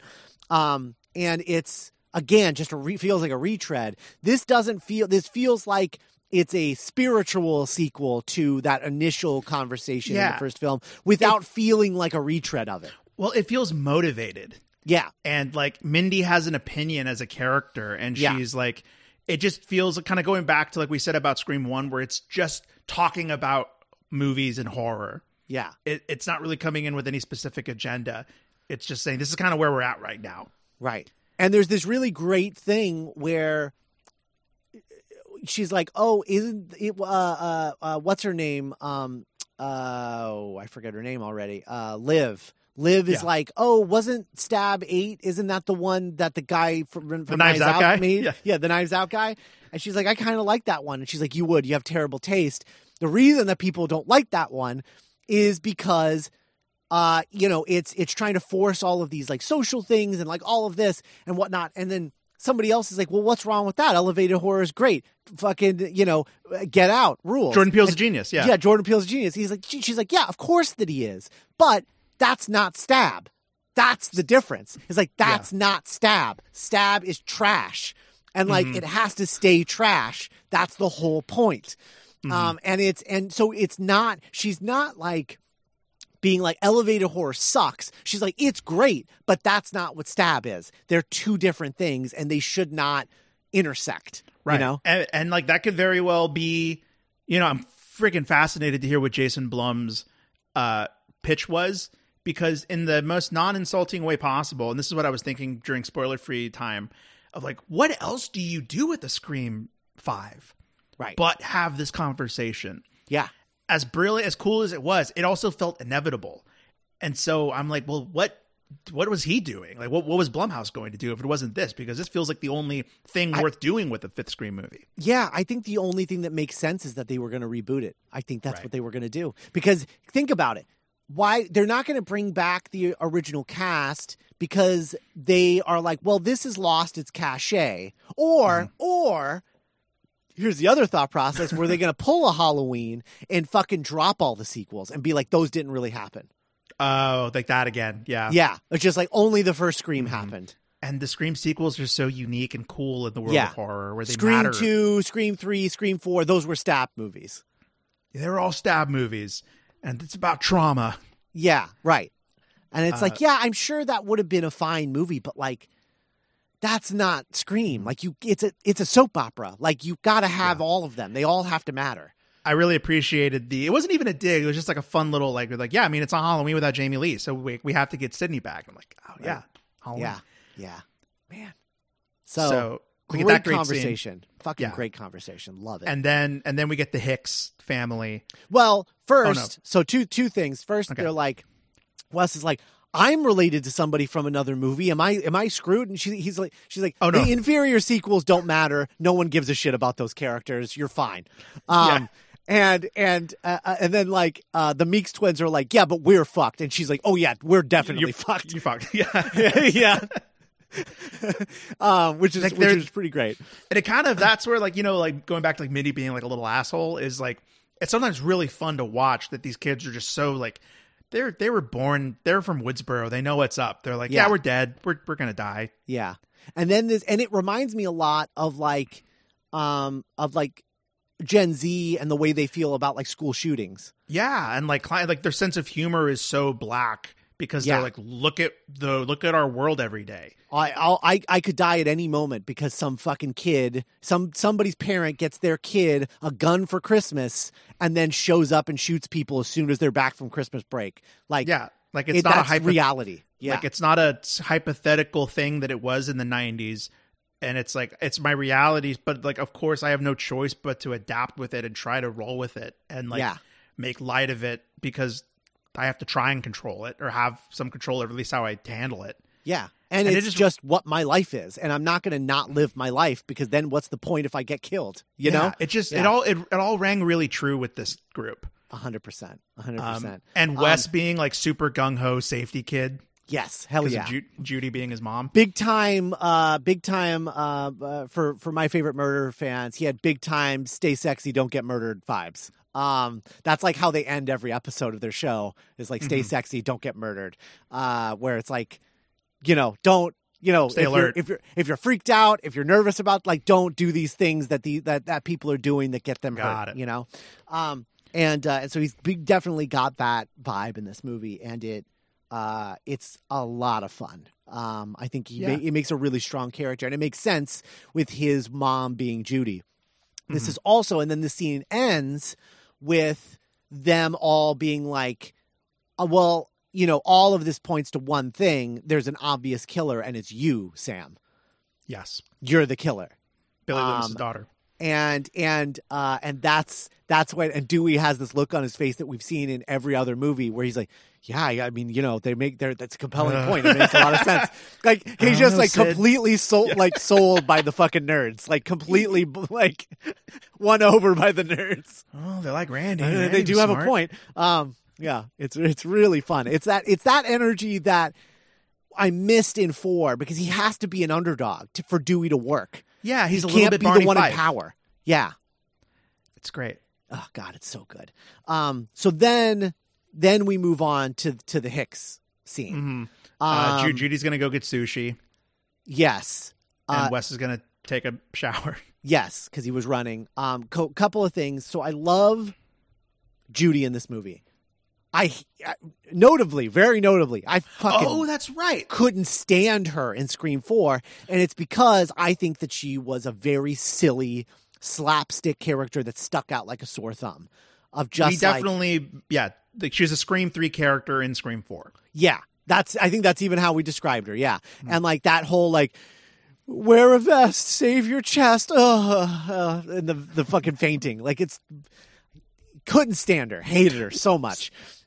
Um, but in That's- this movie, they took that vibe and they were like, "Oh, this vibe is grounded if we make her a mom.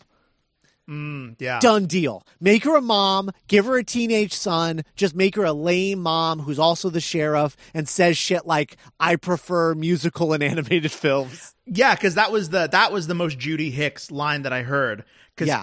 I because I was kind of on the opposite where I was like, oh man, I really like Judy Hicks in Scream four, and she's so different in this one. But I'm like, it makes sense because it's been ten years. Yeah. she's a mother now. Yeah. so that kind of like But she still makes lemon squares. still makes lemon. Yeah, it, it was more subtle. Yeah. But I like, we- that. I like that. yeah it, it, it was really cool and it was like i missed that character but also understood why you have to adapt characters for different you know it's like it's like uh you know spider-man no way home where certain characters couldn't be exactly the way that they were in their previous movies Right. but i think that movie did a good job of making them fit in this world like the Yes. mcu tom holland world Yeah, yeah, absolutely. um, Um, so this is the scene. I never would have expected this, but the death of Judy Hicks made me cry. uh is it because of the uh no, please talk please It is. It is. She gets in the car. Ghostface calls, makes the threat toward Wes, and she flips on the the thing and does Yeah. the U turn immediately, and then it's like you're not going to make it, and she like slams on the gas, and I'm Yeah. I'm just like I'm crying because her, yeah I'm just like I she just loves her son. She just wants him to be okay and this isn't fair and like I just felt awful. Um, yeah this is the real- most heart-wrenching scene in the whole movie for me. It- I think. wow, that's Yeah. really no, yeah, I and I, and it kind of um it brings back the dread and despair. Like you said, this isn't fair. Yeah. that I don't think we ever really got. I mean, I, I think the best screen moments are like that Yeah. because that's how you feel with Drew Barrymore, Casey. That's how you feel with Cici, Sarah Michelle Gellar in Scream Yeah. Two. Yeah. where the hopelessness and like the oh, you're rooting for her. She's so close. Yeah. She's getting there. You you know you always want you're gonna want a different outcome every time, but then you know she gets horrifically Runs right into the right runs right Yeah. into the knife. Yeah.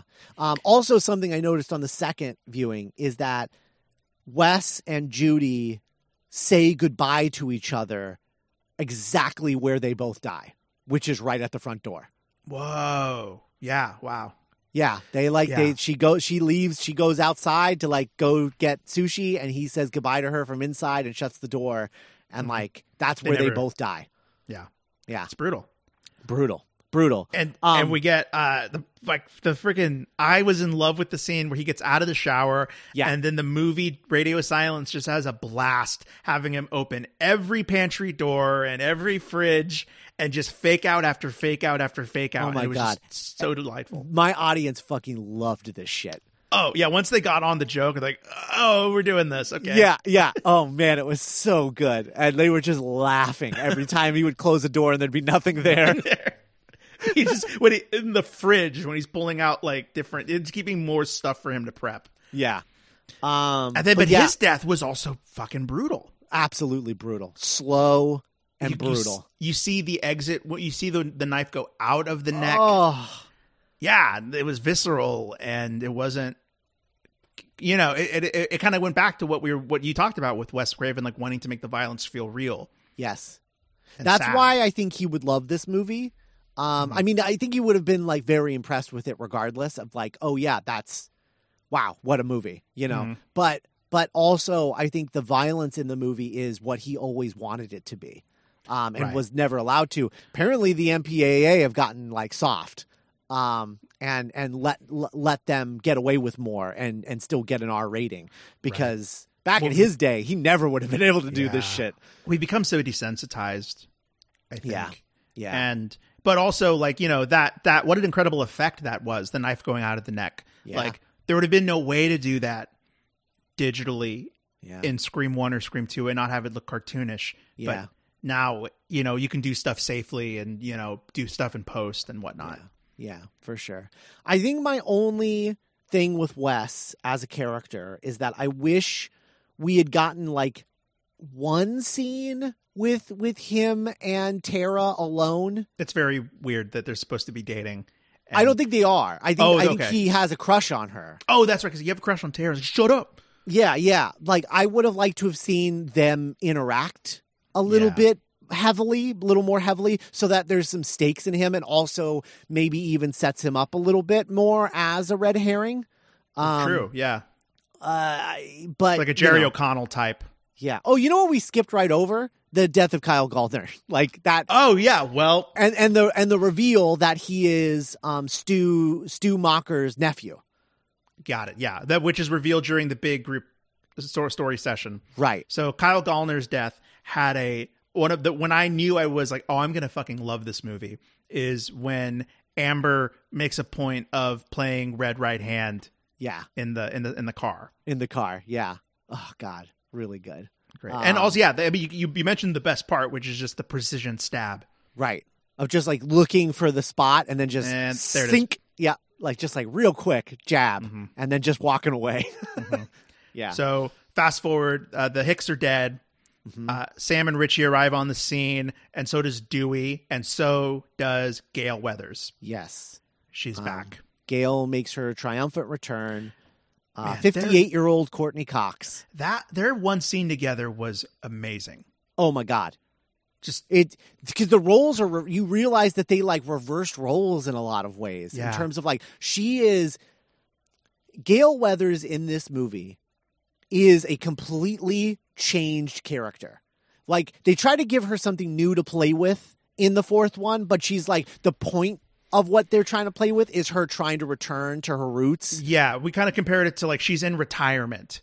Right. You know, she's like, I don't need to be Gale Weathers. I can just write Yeah, an author. but then it's like, oh, actually, I'm going to be fucking hardcore Gale Weathers because that's what I need, um, Yeah. and just like going like full investigative reporter on everybody's ass in the fourth one.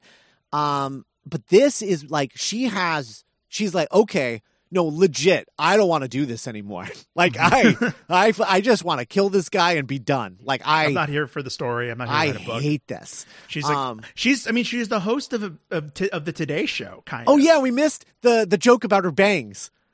Oh, I missed it too. Okay, so when when she's when she's when when he turns it on, um, or is is about to turn it off as they're like walking in to like see Dewey, he's turning it off, and she's like, and she's like, yeah, you know, like it was a they they said that it would look good, but like it really didn't look good, and I I definitely had to grow them out, and then she like turns off the TV. That's funny. She's just talking about her awful Scream three, Scream three bangs. Uh, uh, Gale has this line in the, the the f- discussion fight that they're having where she's like, it is super throwaway, but she's like, it was my turn. Yeah, and like oh, like you know like she you know like I wanted you to do for me what I did for you in Scream 4 right. you know be the stay at home big you know let me live my life for a while and be on the back burner and he's like I couldn't last 2 months I I I appreciate what she's saying. However, from Dewey's perspective, I will I will say, uh, I guess to defend Dewey's choice, um, not the cowardly move of like leaving in the middle of the night, but Yeah. just the fact that like he couldn't hack it in New York. When she did it for him, it was under it was with the understanding that she would be writing a book right because she had something else to do other than be a reporter. When he went to New York, he had nothing else going. He's not a writer. He's not doing something Yeah. at home. Like what is he Yeah. fucking carving wood? What is he doing? right and I think Yeah. and think and Gale you know real and she's like you are Woodsboro this is where you belong Right. and that's just the tragedy of the two of us is Right. like you know we couldn't we just couldn't make it work for an extended period of time Yeah. Yeah. and and yeah, but yeah, like what would Dewey do in New York? Like he's he would- even by then he was already in like his late forties, Right. You know? Right. Mid to late 40s for sure. Because he's like, just- if I, I did the math, because he says he's 25 and 96. So that Mhm. makes him like 51 here. Okay, Um, Yeah. So yeah. you know. and I just so just hats off. I mean, like it's so it's just such a great. I just couldn't get I can't get over how cool and sophisticated and complicated just the love story of these two characters are in a horror amazing. franchise. and it is, it is right out of The Force Awakens, that scene. That's true. Yeah, It is the same scene with Carrie Fisher and and and uh and, Hans uh, uh, Carrie Fisher and Harrison Ford where yeah, they're they're talking about how he left because he couldn't hack it. Yeah. Yeah, I I would say this really kind of shows just yeah, I think there's so much more sophistication and and nuance and emotion in this than Force Awakens. Oh yeah, well yeah, for sure. So so it just goes to show like this is literally a better version of this. Yes, Like like that isn't an inherently bad decision taking those two characters apart. no, You just have to you gotta you gotta uh, make it work. Um, and it was it was very sleepy in Force Awakens, whereas here it's lively and there's passion and you feel that these two people, you know, they belong together even if like they don't. You know, yeah, yeah. Yeah. Ah, um, tragically. Uh, and- and Dewey's that's like really- ah, and they're obviously Judy." They're obviously bringing all of their personal baggage to it as well. Right, like, like, two two people that have known each other for like thirty years Mm-hmm. and have tried being married and no, no, no, not, but apparently still really close and in each other's lives. yeah, yeah, Uh, I really want to watch that documentary where he's a he, he tries to be a wrestler. yeah. Man, I was looking at his IMDb because I was like, what has he done since uh, Scream 4? And the answer is too many things. He is in Uh. like he is in like 10 things a year. Um, Wow. it is this dude, he fucking works. I mean, it's all like probably like direct to VOD stuff. Sure, but he's like, working. He's constantly working. It is nuts, bananas how much he works. uh, what happens after the Hicks house?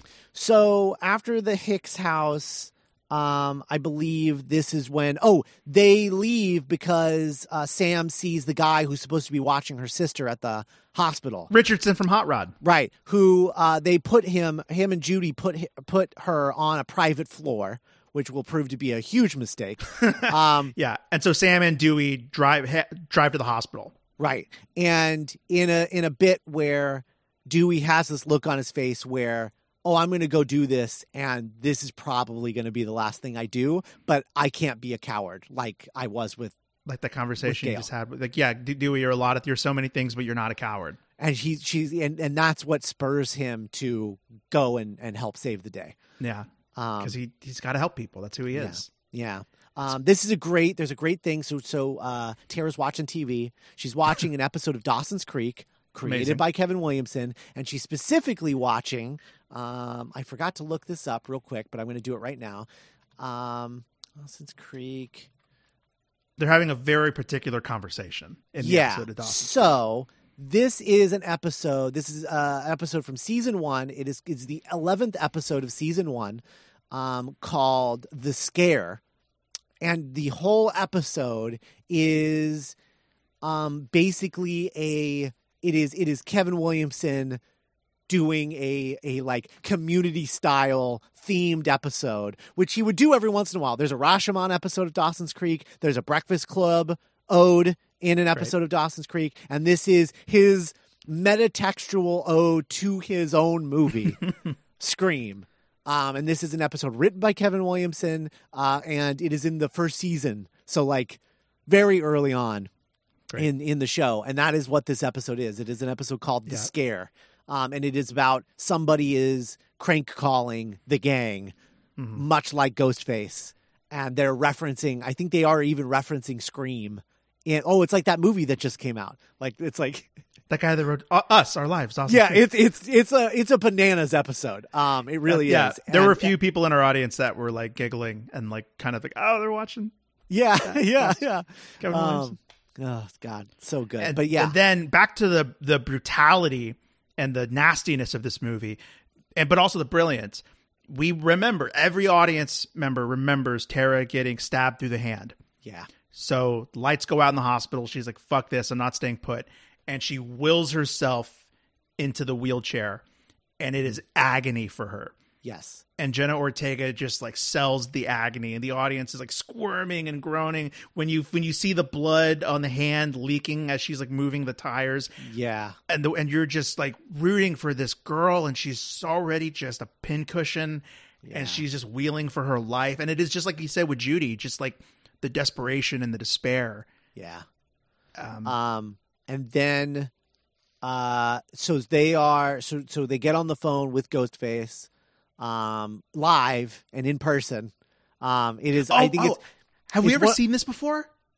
the have we ever the seen the, the voice thing? Of, yeah, no that no. was great. I love. It. Yeah that. we only ever see the handheld version Yeah. um typically so yeah the the one the one glowing under the costume i don't Mm-hmm. think we've ever seen before um i really like that and the sound design is so good um in like how they fill out roger jackson's voice and make it sound like a live filter. setting oh so good um Richie comes and tries to save the day, gets knocked out. Quote. right right right yeah quote unquote um and He's like, I'm going to make you, Sam, choose. Do I yes, kill Tara or do tell I kill me to Richie? kill Tara or tell me to kill Richie and I'll let the other one live. Yeah. Um, and then she's like, won't give him give give Yeah. Ghostface an answer. And then I don't think she's you've got like- what it takes to make it in this franchise. And she's like, maybe, or am I just uh, stalling, Stalling. for time? And then And the, like, "Ah." the the elevator doors open, and then uh, Dewey shoots Ghostface. Mm-hmm. Um, and it's But- it's good, but but it it right before that, I want to point out that Tara is on her stomach, crawling away from Ghostface. Ghostface is right behind her, following her along, getting on top of her. And I just realized the second time watching this that this is right where Ghostface left her at, in the cold open. Just just picking Oh, up cool. picking up Right right where- where, she left off. Yeah. Um, which is uh Oh, horrifying. we also forgot about the ankle snap or the leg Yeah. break. Yeah. She also right. has a broken leg this whole time. Yeah. She's in a boot. Yeah. And Um, then uh, so shoots the shit out of Ghostface. Of course, doesn't take off the mask. Of course, doesn't check to see who the killer is immediately. Right. What are you? What are we in real life? Yeah. And then, but Dewey's like he remembers the rule that that little nerd told him back in '96. You got to shoot him in the head. Actually, that they, he he learned that from Sidney in Scream Three Oh, right. Okay. because cool. she's like, "Head, Dewey, head! You got to shoot him in the head." And Melissa Barrera's like, "Who gives a fuck?" And David Arquette's like, "I do." I do, and then and then we get He Dewey's a- hero moment. He gets a Mortal Kombat death. Yeah, he does. He gets like Jeepers Creeper. He gets like, it's yeah, it's brutal. uh, it's gorgeous and like it's an honor. Yeah, Is chilling and awesome. And then like the shot, the tableau of of like dead Dewey, Ghostface standing on the glass with the the shattered. It was like this is might be the most beautiful scream shot I've ever seen. it's yeah, it's up there with his almost death in Scream Two, the silent death in Scream 2 Mm-hmm. Um, that was that it's it's up there. It's really good because yeah, they would have to have done something really incredible to outdo that almost death because it Mm-hmm. is kind of beautiful the way that Wes Craven shot it. You know, Yeah. um, it's almost like so- Amber knew. yeah, Like God, I've yeah. really got to sell it. I, mean, really got to do it. Like, yeah, like I, it's great that it's an honor. Isn't her being a little smartass? It's like actually reverential. Like, it's I can't believe I get to be the one that kills Dewey. Yeah, yeah. Um, the sound of his blood pouring onto the ground is Yeah, one of the most horrifying things. Like even watching it the second time, knowing it was coming, I was like, "Fuck, that's a lot of blood." Oh my god. yeah. Um, it's like they know they're like this dude has survived. I mean, he even says it in the movie. He's like, I've been shot nine times and I have a funny little limp. Like, you know, yeah, I'm, I'm for not permanent ne- nerve damage. Yeah, permanent nerve damage. yeah. So Dewey's dead. R.I.P. Dewey. Um, But What like, run. what a what a fucking beautiful death. Like, yeah, I wasn't Yeah. even sad. I mean, I was Yeah. sad, but I was like, God, that's perfect. and he gets and he gets killed by being distracted by Gale, who's calling him. Gale calls. Gale Mm-hmm. calls, gives Ghostface the the opening to like stab him in the stomach. Yes, Um, yeah. and uh, Twas beauty killed the beast. yeah, and that was and that was that. Um, Back at the hospital, Gale is uh, distraught, and uh, Melissa Barrera, Sam tries to call, console her, but you know doesn't do it. And then finally, Sidney Prescott returns to Woodsboro. Yep, yep. I heard what happened. I came as soon as I could. And you're right, Scott. Like it just feels so much. By the time we get to Scream Four, it is like, hey, Gale, hey, Sid. Like, yeah, but like the family is what brings them together. It's like this person needs me because like we've lost one of our own. yeah. This is this is a character who Sidney punched in the fucking face in that first movie, and now they're hugging like best friend, like just lifelong best friends. Um, and it is kind of crazy because they're still pretty awkward in four. That's true. That's fair You know? enough. Yeah, because Yeah. like they take breaks. They Right. you almost get like maybe in these ten years they there were there was enough peace time where they could like Stay Go- in touch a little. stay in touch. You know, meet in New York over the holidays or like hang Yeah. out and stuff like that. Or maybe they're Yeah. maybe like you know Gale knows uh uh Sidney's kids or something. You know. Yeah, absolutely. And then we get a really cool moment where uh, Melissa Barrera is like, let's get the fuck out of here. Let's just take Tara and go. This Yeah. is not our story. I'm running again. I this isn't my fight. I don't want to die in Woodsboro.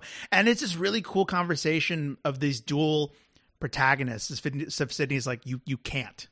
Yeah. You have to face this. Trust me. And she's like, you're not my story. Shut old old man, old lady. Like yeah. What, outta like, uh, is, is a is a mom and a morning show host asking me to murder someone? They're like, yes, yes, Yes. we are. That's what's happening. Yes, and oh my god. And then like she drives away and Gale's like, what are you doing? Like, how could you let him go? And she's like, I bugged the car. yeah. Oh, but but also she's like, God, like, how could you do that? And she's like, man, she rules. I really, I really Yeah, like her. yeah. She's really cool. And she's like, oh, like well, who the fuck cares if she's cool or not? Like, she's getting away. She's like, oh no, I bugged the car, but she's rad. She's, she's, I like the- her a lot. Just the best. Neve Campbell's Yeah. so good in this. Oh man, so good. And the thing is, this is now Sidney in a movie where she is ostensibly not the main character for the third time in a row, Mhm. right? Because arguably, Gale and Dewey are the main characters of Scream 3 until about halfway through when she finally enters the story, right? Right. um, and then she kind of takes it over from them. And then in Scream Four, you know, Emma Roberts is supposed to be the main character, Sure. right? Um, and and is supposed to be like the torch character. The new generation, Um, yeah. and so she's like kind of uh, in a supporting role. And then here again, she's in a supporting role. And this is the first time that I think they've figured out exactly how to use her. Yeah, what I really appreciated about Sidney in this is that the filmmakers kind of were aware that her story is kind of over. Mm-hmm. And instead of trying to like force some kind of hackneyed new conflict for her to get into, Yeah. it's like no, she has deserved her she has won her selfhood. Yeah. She knows Like- who she is and what she's she's made peace she's made peace with all of it. Yeah. I'm Sidney fucking Prescott. Of course I have a gun. Yeah, Um, yeah. And he laughs at that. I love that. I love that he's just like, good, good. But she's also not like living by herself on a compound anymore. right. You know, she's uh, let herself have kids and a husband. Looked like she was living in like San Francisco or something. Yeah, yeah, Yeah. So, so like her role as a guardian and a mentor, it all rang really true to me. Yeah, And- absolutely. It, it it just worked really well in this. It- no, it's it's it is really good, and it's and it again too. The reason that I think it works so well is you know comparing with Scream three. Like you compare this to Scream three, and what Sam is doing is very similar to what Sidney's thought process is in Scream 3. She's trying to run from the problem, right? Mm. And Roland is doing everything he can to drag her in to Los Angeles. Um to the set of this movie so that he can do, you know, his whole plan. Um but like she doesn't show up until like she has to. Like she Mhm. gets to a point where she's like, "Okay, I have no choice. I like have to go and take care of this, right?" um, this isn't going to end until I, I show up and end it. In Scream 4, Emma Roberts, Jill, is basically waiting to enact her plan until Sidney happens to be in town to promote the book that she wrote. right. So, like, the whole thing, her whole plan is predicated on Sidney being in town. She doesn't bring Sidney to town. She Mhm. waits until Sidney is in town and then starts killing people. Mhm. Right? This is the only one where it feels like they are strategically killing people to make sure Sidney comes home. Yes. And she's, they're like, the first thing we have to do is make sure Sam gets into town. Then we got to make sure that Sid, that Dewey comes into town. Then if we kill Dewey, we can get That'll get yeah. that'll make sure that Sidney comes into town. Gale, we don't have to worry about. She's going to come regardless because she always does. Um, you know, and it's Yeah, so it's, it's all just- v- very strategic and smartly written in that way. Mhm. And uh, speaking of, there, you know, so so uh, Sam, the Carpenters, and Richie are driving away, and then uh, uh, Tara realizes that she has forgotten her inhaler, or so Right? she or thinks. can't find it anyway. she can't find her inhaler, and so Richie makes a big show of like, "No, we're not turning around. I don't want to die." And it works the first time you're watching it because you're like, "Yeah, you're next on the list, pal." Like, Yeah. the cool boyfriend with all the funny lines. Yeah, you already got the the arm mark, and we saw what happened to Jerry What is- O'Connell after what is- that happened. What, what does Jamie Kennedy say? Like, in for love and injury. Yeah, yeah. A reminder. my- Uh, yeah, So they turn around and they go back to, uh, of all things, a rager going on at the Stu Macher house. which the, re- the which I- reveal. the reveal doesn't come until the end, but Yeah. like I know that sh- that that fucking house backwards and forwards, so I For knew sure. exactly where I was the second I saw the stairs. They're doing a really good job of shooting it. Where if you haven't seen the movie a billion times like I have, or like Mhm. we have, you might not recognize it right away because everyone is shot very tight and in Mhm. weird angles that you're not used to used to seeing the house in, right? But Yeah. that's the second that the lights turn on and then that pull back and you're like, "Oh shit, they're in the house." So good. when they when when Gale and and uh, and Sidney are tracking them and they have like oh no they know that address Yeah. and you can almost kind of see it on the the phone map of like it's off it's out in the middle of the woods it's in the middle of nowhere down Yeah. one road and you're like oh wait shit that's the that's the house Yeah. Oh man. and I love everything at the house I loved uh, Mindy and Amber's scene in the basement Yeah. or getting beer Yeah. where they're testing each other Right. Which is interesting. Interesting that they that it's now it's now a basement instead of a garage, but it's like the same door, isn't it? yeah maybe it is a garage No, it's a basement. They Oh, call it the basement. ba- and they go down Okay. a long You've seen it staircase. yeah that's true Yeah, as opposed to like the garage, which was like 4 Mhm. steps or whatever. uh, So so they come, you know, the Carpenters and Richie comes. Richie gets like his grade, like, "Hey, Gen Z, like, yeah, uh, get out, get the fuck Mil- out. mil- o- o- uh, older millennial speaking. yeah. Everybody needs to go home. Thank you for leaving the cup on the floor. yeah, Uh, it's great. Oh, I'm saving um, your life. I'm saving your life. You're welcome for saving your life. Oh, oh, has Chad been killed already at this point? No, so Or- that that no that happens before. So Okay, that was great when he's making out with Liv, and she's like, "I don't want to go be alone with you," and she's like, "Why?" It's like, "Cause I think you might be the killer." Like, you could be. There's like You a there's like a ten percent chance. yeah. No, Chad and Mindy are great. Yeah. Um, Oh, really and that was a cool, but that was a cool sequence with like the the, the tracker and the and the phone. Yeah, it was like it was like something out of Aliens with Mhm. the tracking the aliens Yeah. and everything. But so yeah, so Um, the kids leave the party, and uh, Yeah, he gets the Uh, shit stabbed out of him. Um, Yes. and then uh, and then we get the scene right before everybody leaves. I think we get the scene where, um, where uh, uh there it goes again. Liv. Mm-hmm. Um. Oh, ironic. Okay, that's how I'll remember. Um, where Liv uh uh uh confronts Mindy. Right. Um, where where Mindy's like, well, I don't know. I mean, I don't blame him. Like, you know, you're probably the killer, and she's like, "Fuck, Fuck you. you. or maybe I am the killer." killer. and Tries to scare like her. a fucking psychopath. Yeah. Takes her Um, popcorn. Right. Uh, and then then we get this bit where um Ghostface so so so Richie is like, "Hey, where's the beer?" because he's like, "I guess I'm going to have a beer despite the fact like I'm about to drive." Mhm. Um which to me was like the confirmation I needed, like Okay. that where like, "Oh, 100% he's one of them." Mhm. Um and but they're uh, like, "I'll be right back." Eh, eh, Ah, eh. Got it. Yeah. and so he goes down, changes into Ghostface, comes back up. We got that great scene where Oh, she's amazing. watching the scene in Stab where the same exact thing is happening to her simultaneously. It's meta on meta on meta. Yeah, she's nuts. ye- she's yelling at her uncle Randy to turn around, yeah. ju- just like Randy is yelling at Jamie Lee to turn around. Oh my god. Um, Uh, and she then, gets stabbed, seemingly killed. Right. Gets attacked.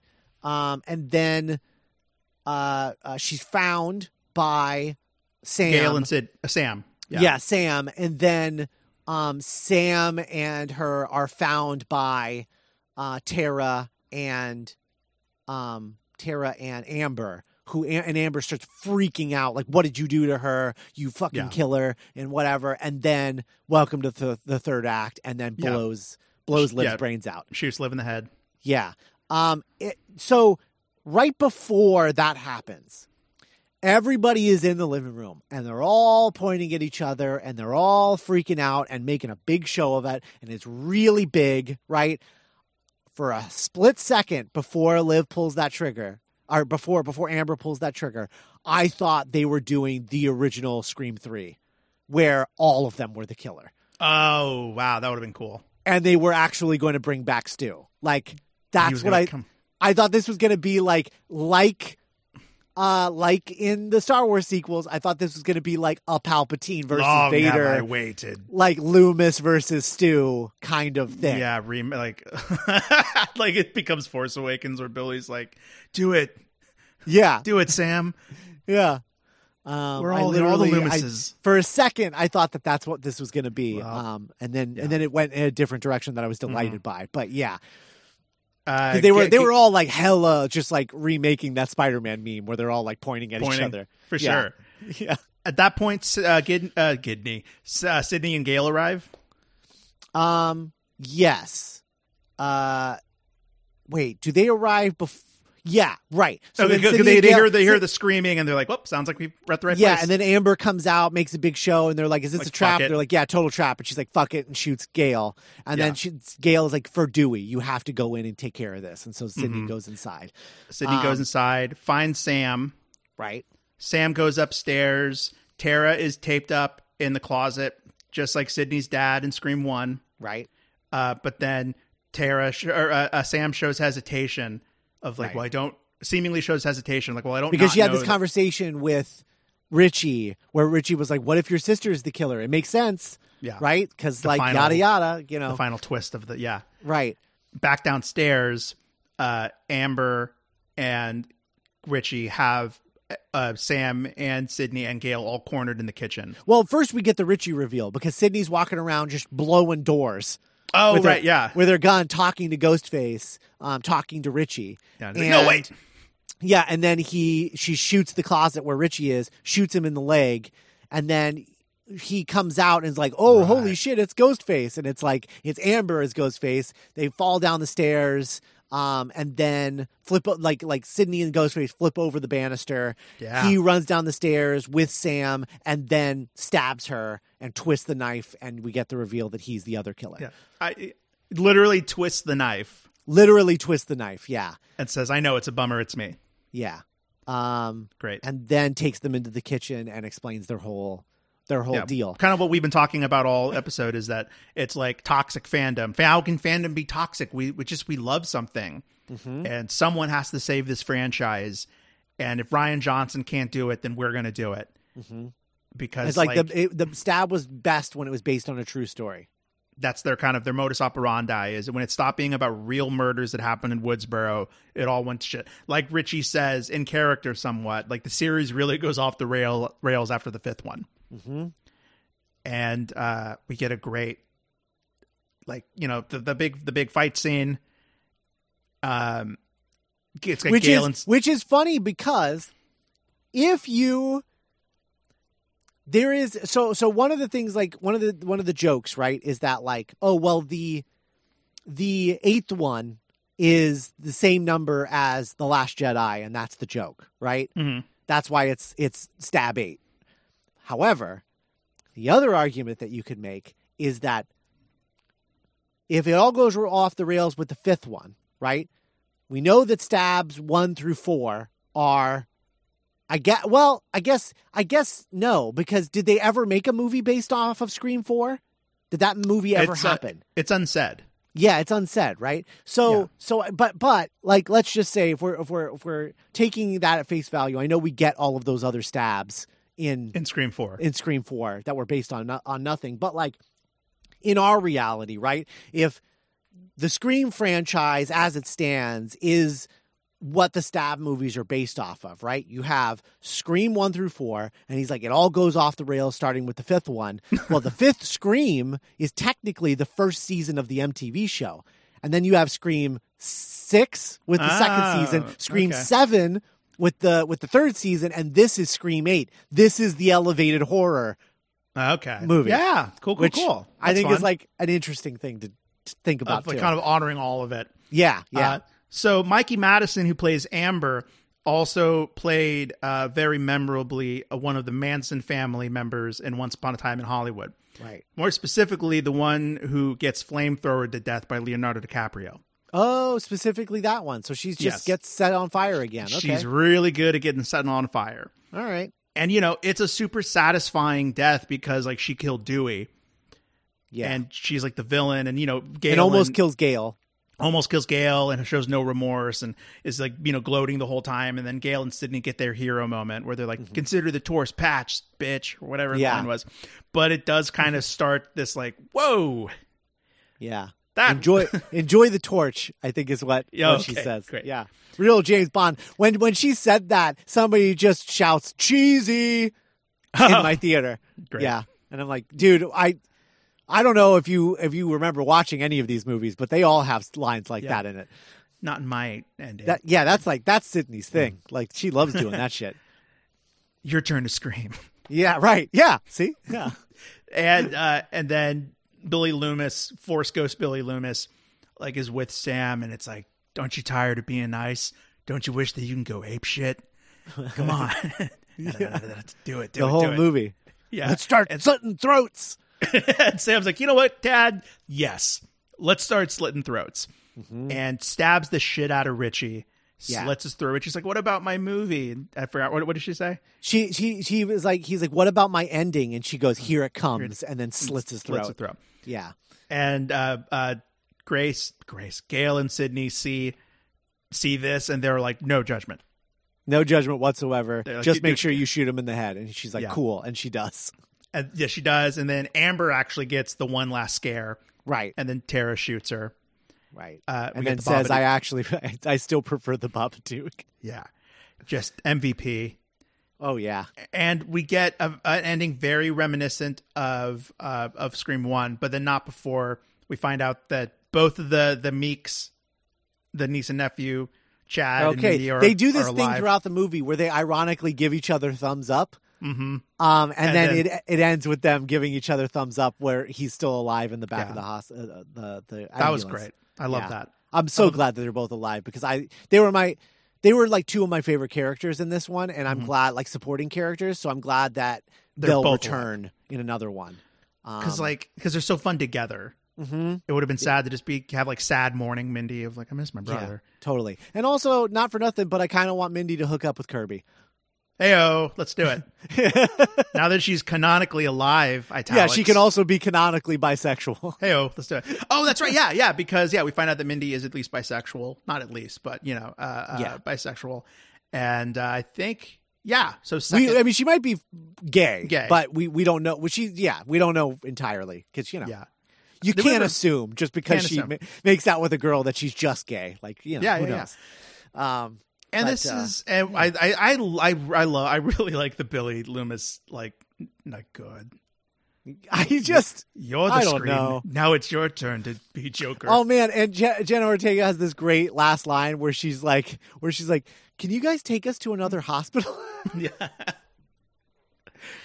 And and I uh I I love and then we get the 2000s font uh for Wes. Right, right, and the whole the whole uh, credits The are in credits. that font, which is so And- good. and, Um, like, oh, but we do get that last thing where she talks to Gale and Sidney, and she's like, "Am I ever going to be okay again? What are you guys going to do?" And she's like, Sidney's like. I'll survive. I always do. And Gale is like, I'm gonna write a book. And she, they're like, oh, oh, she's like, oh, not about this. These assholes can die and die, yeah, die in anonymity. I, I, I'm, I'm, I'm not. I'm gonna write about um, a kind-hearted uh, sheriff in a small town. And then Sidney goes, "I like that story. Yeah, I want to read that book. I want to read that Uh, book." Yeah.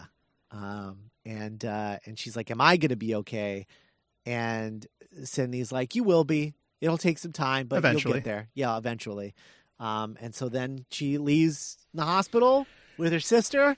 We zoom out from the Stu house again, and uh, and that's that's a wrap for Wes. What a picture. Oh man, I'm I'm glad this is doing well, like genuinely. I would also be okay if this is the last Scream movie.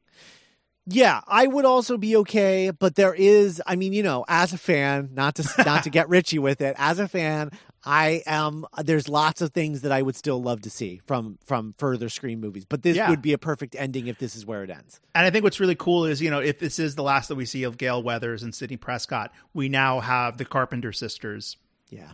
To kind of at least, you know, two really strong, firm characters with a cool relationship to anchor whatever comes next around. Yeah. Though if the rules of of these Lego sequels occur, reoccur, then Sidney would die in the next film and Gale would die in the last one. Absolutely. yeah. Yeah. So, you know, Um, just saying. if they make two more, that's that's that's Of where those are going. Of a broken heart. Gale would Yeah. die of a broken heart. Right. Um, and then what's interesting too is because this is the fifth one, the series would end with the, the next trilogy would end with the seventh film, which means the eighth one leaves room for Rian Johnson's complete reboot. if that's where he wants to take the Stab it. franchise. Yeah. Uh, did you notice he was under the, the special thanks? Oh, was he? Oh, that's yeah. great. There were some fun ones. It was him. I think every like like Drew Barrymore, Jamie Kennedy. Like there's just some cool. Um, Yeah. Well, Drew. Well, Drew Barrymore. Uh. Oh well. Yeah. Well, uh, Jamie Kennedy is like in the movie as like a painting and a bunch of photos. That's right. That's right. They have like a- they have like a memorial to the Randy in their the house. Randy. Hey, Randy, what's up? They just like Yeah. high five the painting. Uh, that's good. so yeah, I loved it. Oh God, I loved it so much. Um, it was everything I had hoped for and more. Um, was not expecting uh, Billy Loomis, and so that was like Sure. a genuine surprise and like a welcome one. I was like, Mhm. I you know, even though I had mixed feelings about it at the time, I think you really sold me on like what it's actually doing. Oh, cool. Um, and and the fact that like the fact that it's not really him. yeah, It's not like his ghost, you know. Yeah. it's like here. It's her. Like you said, it's her psychosis, and that's her ver- projection of her dad finally being like, "Good job" or whatever. Yeah, right. And it's more about her accepting that side of herself Mm-hmm. um, than it is about her dad being that'll do pig. yeah. now you're the you're the Loomis now, dog. yeah, right. uh, yeah. So yeah, definitely go out and see it, or see it as soon as you can. I just, I- I, am I'm sorry. This is just something Please. so stupid that I noticed. If Wes and if Wes and Tara had ended up together, and he had taken her last name, his name would have been Wes Carpenter, which would have been Oh! back to a reference to the first movie, some Wes Carpenter flick. That's crazy. Love that. Anyway, Oh, um, uh, really quick. There was also at, at one point while they were driving, they drove past Elm Street. yes, I caught that too on the second second view. Like three fingers pointed like at once, and that's when I knew that I was in a with a room with a bunch of nerds. yeah, that's good. So yeah, I hope you enjoyed this uh, this bonus feature. Uh, what a great way to start the year. Yeah, God.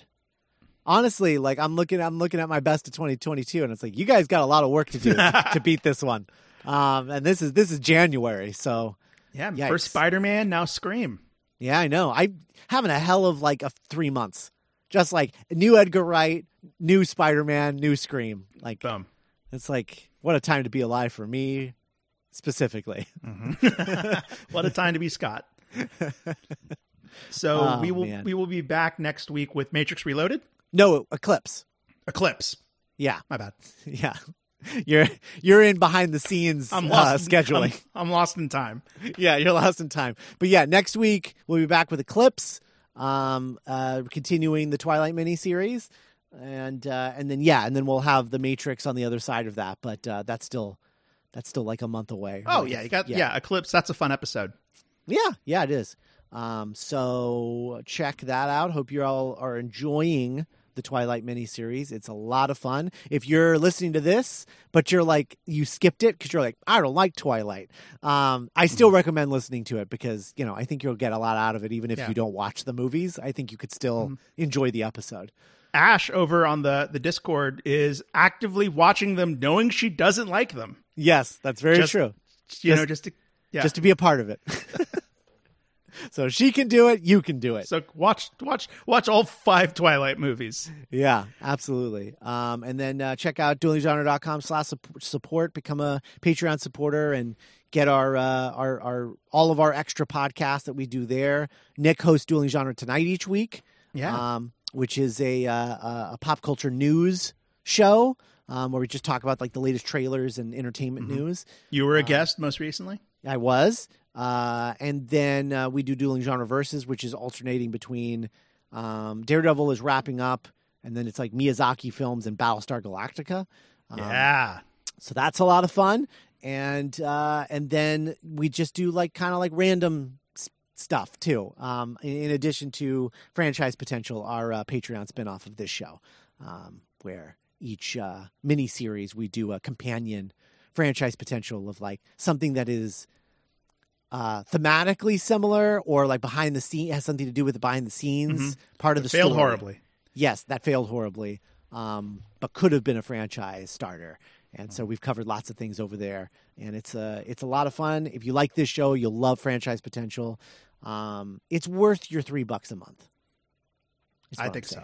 Yeah. So uh, check that out, duelinggenre.com slash support, and we'll talk to you guys next week with t- the Twilight Saga, colon, Eclipse. Bye everybody. Bye.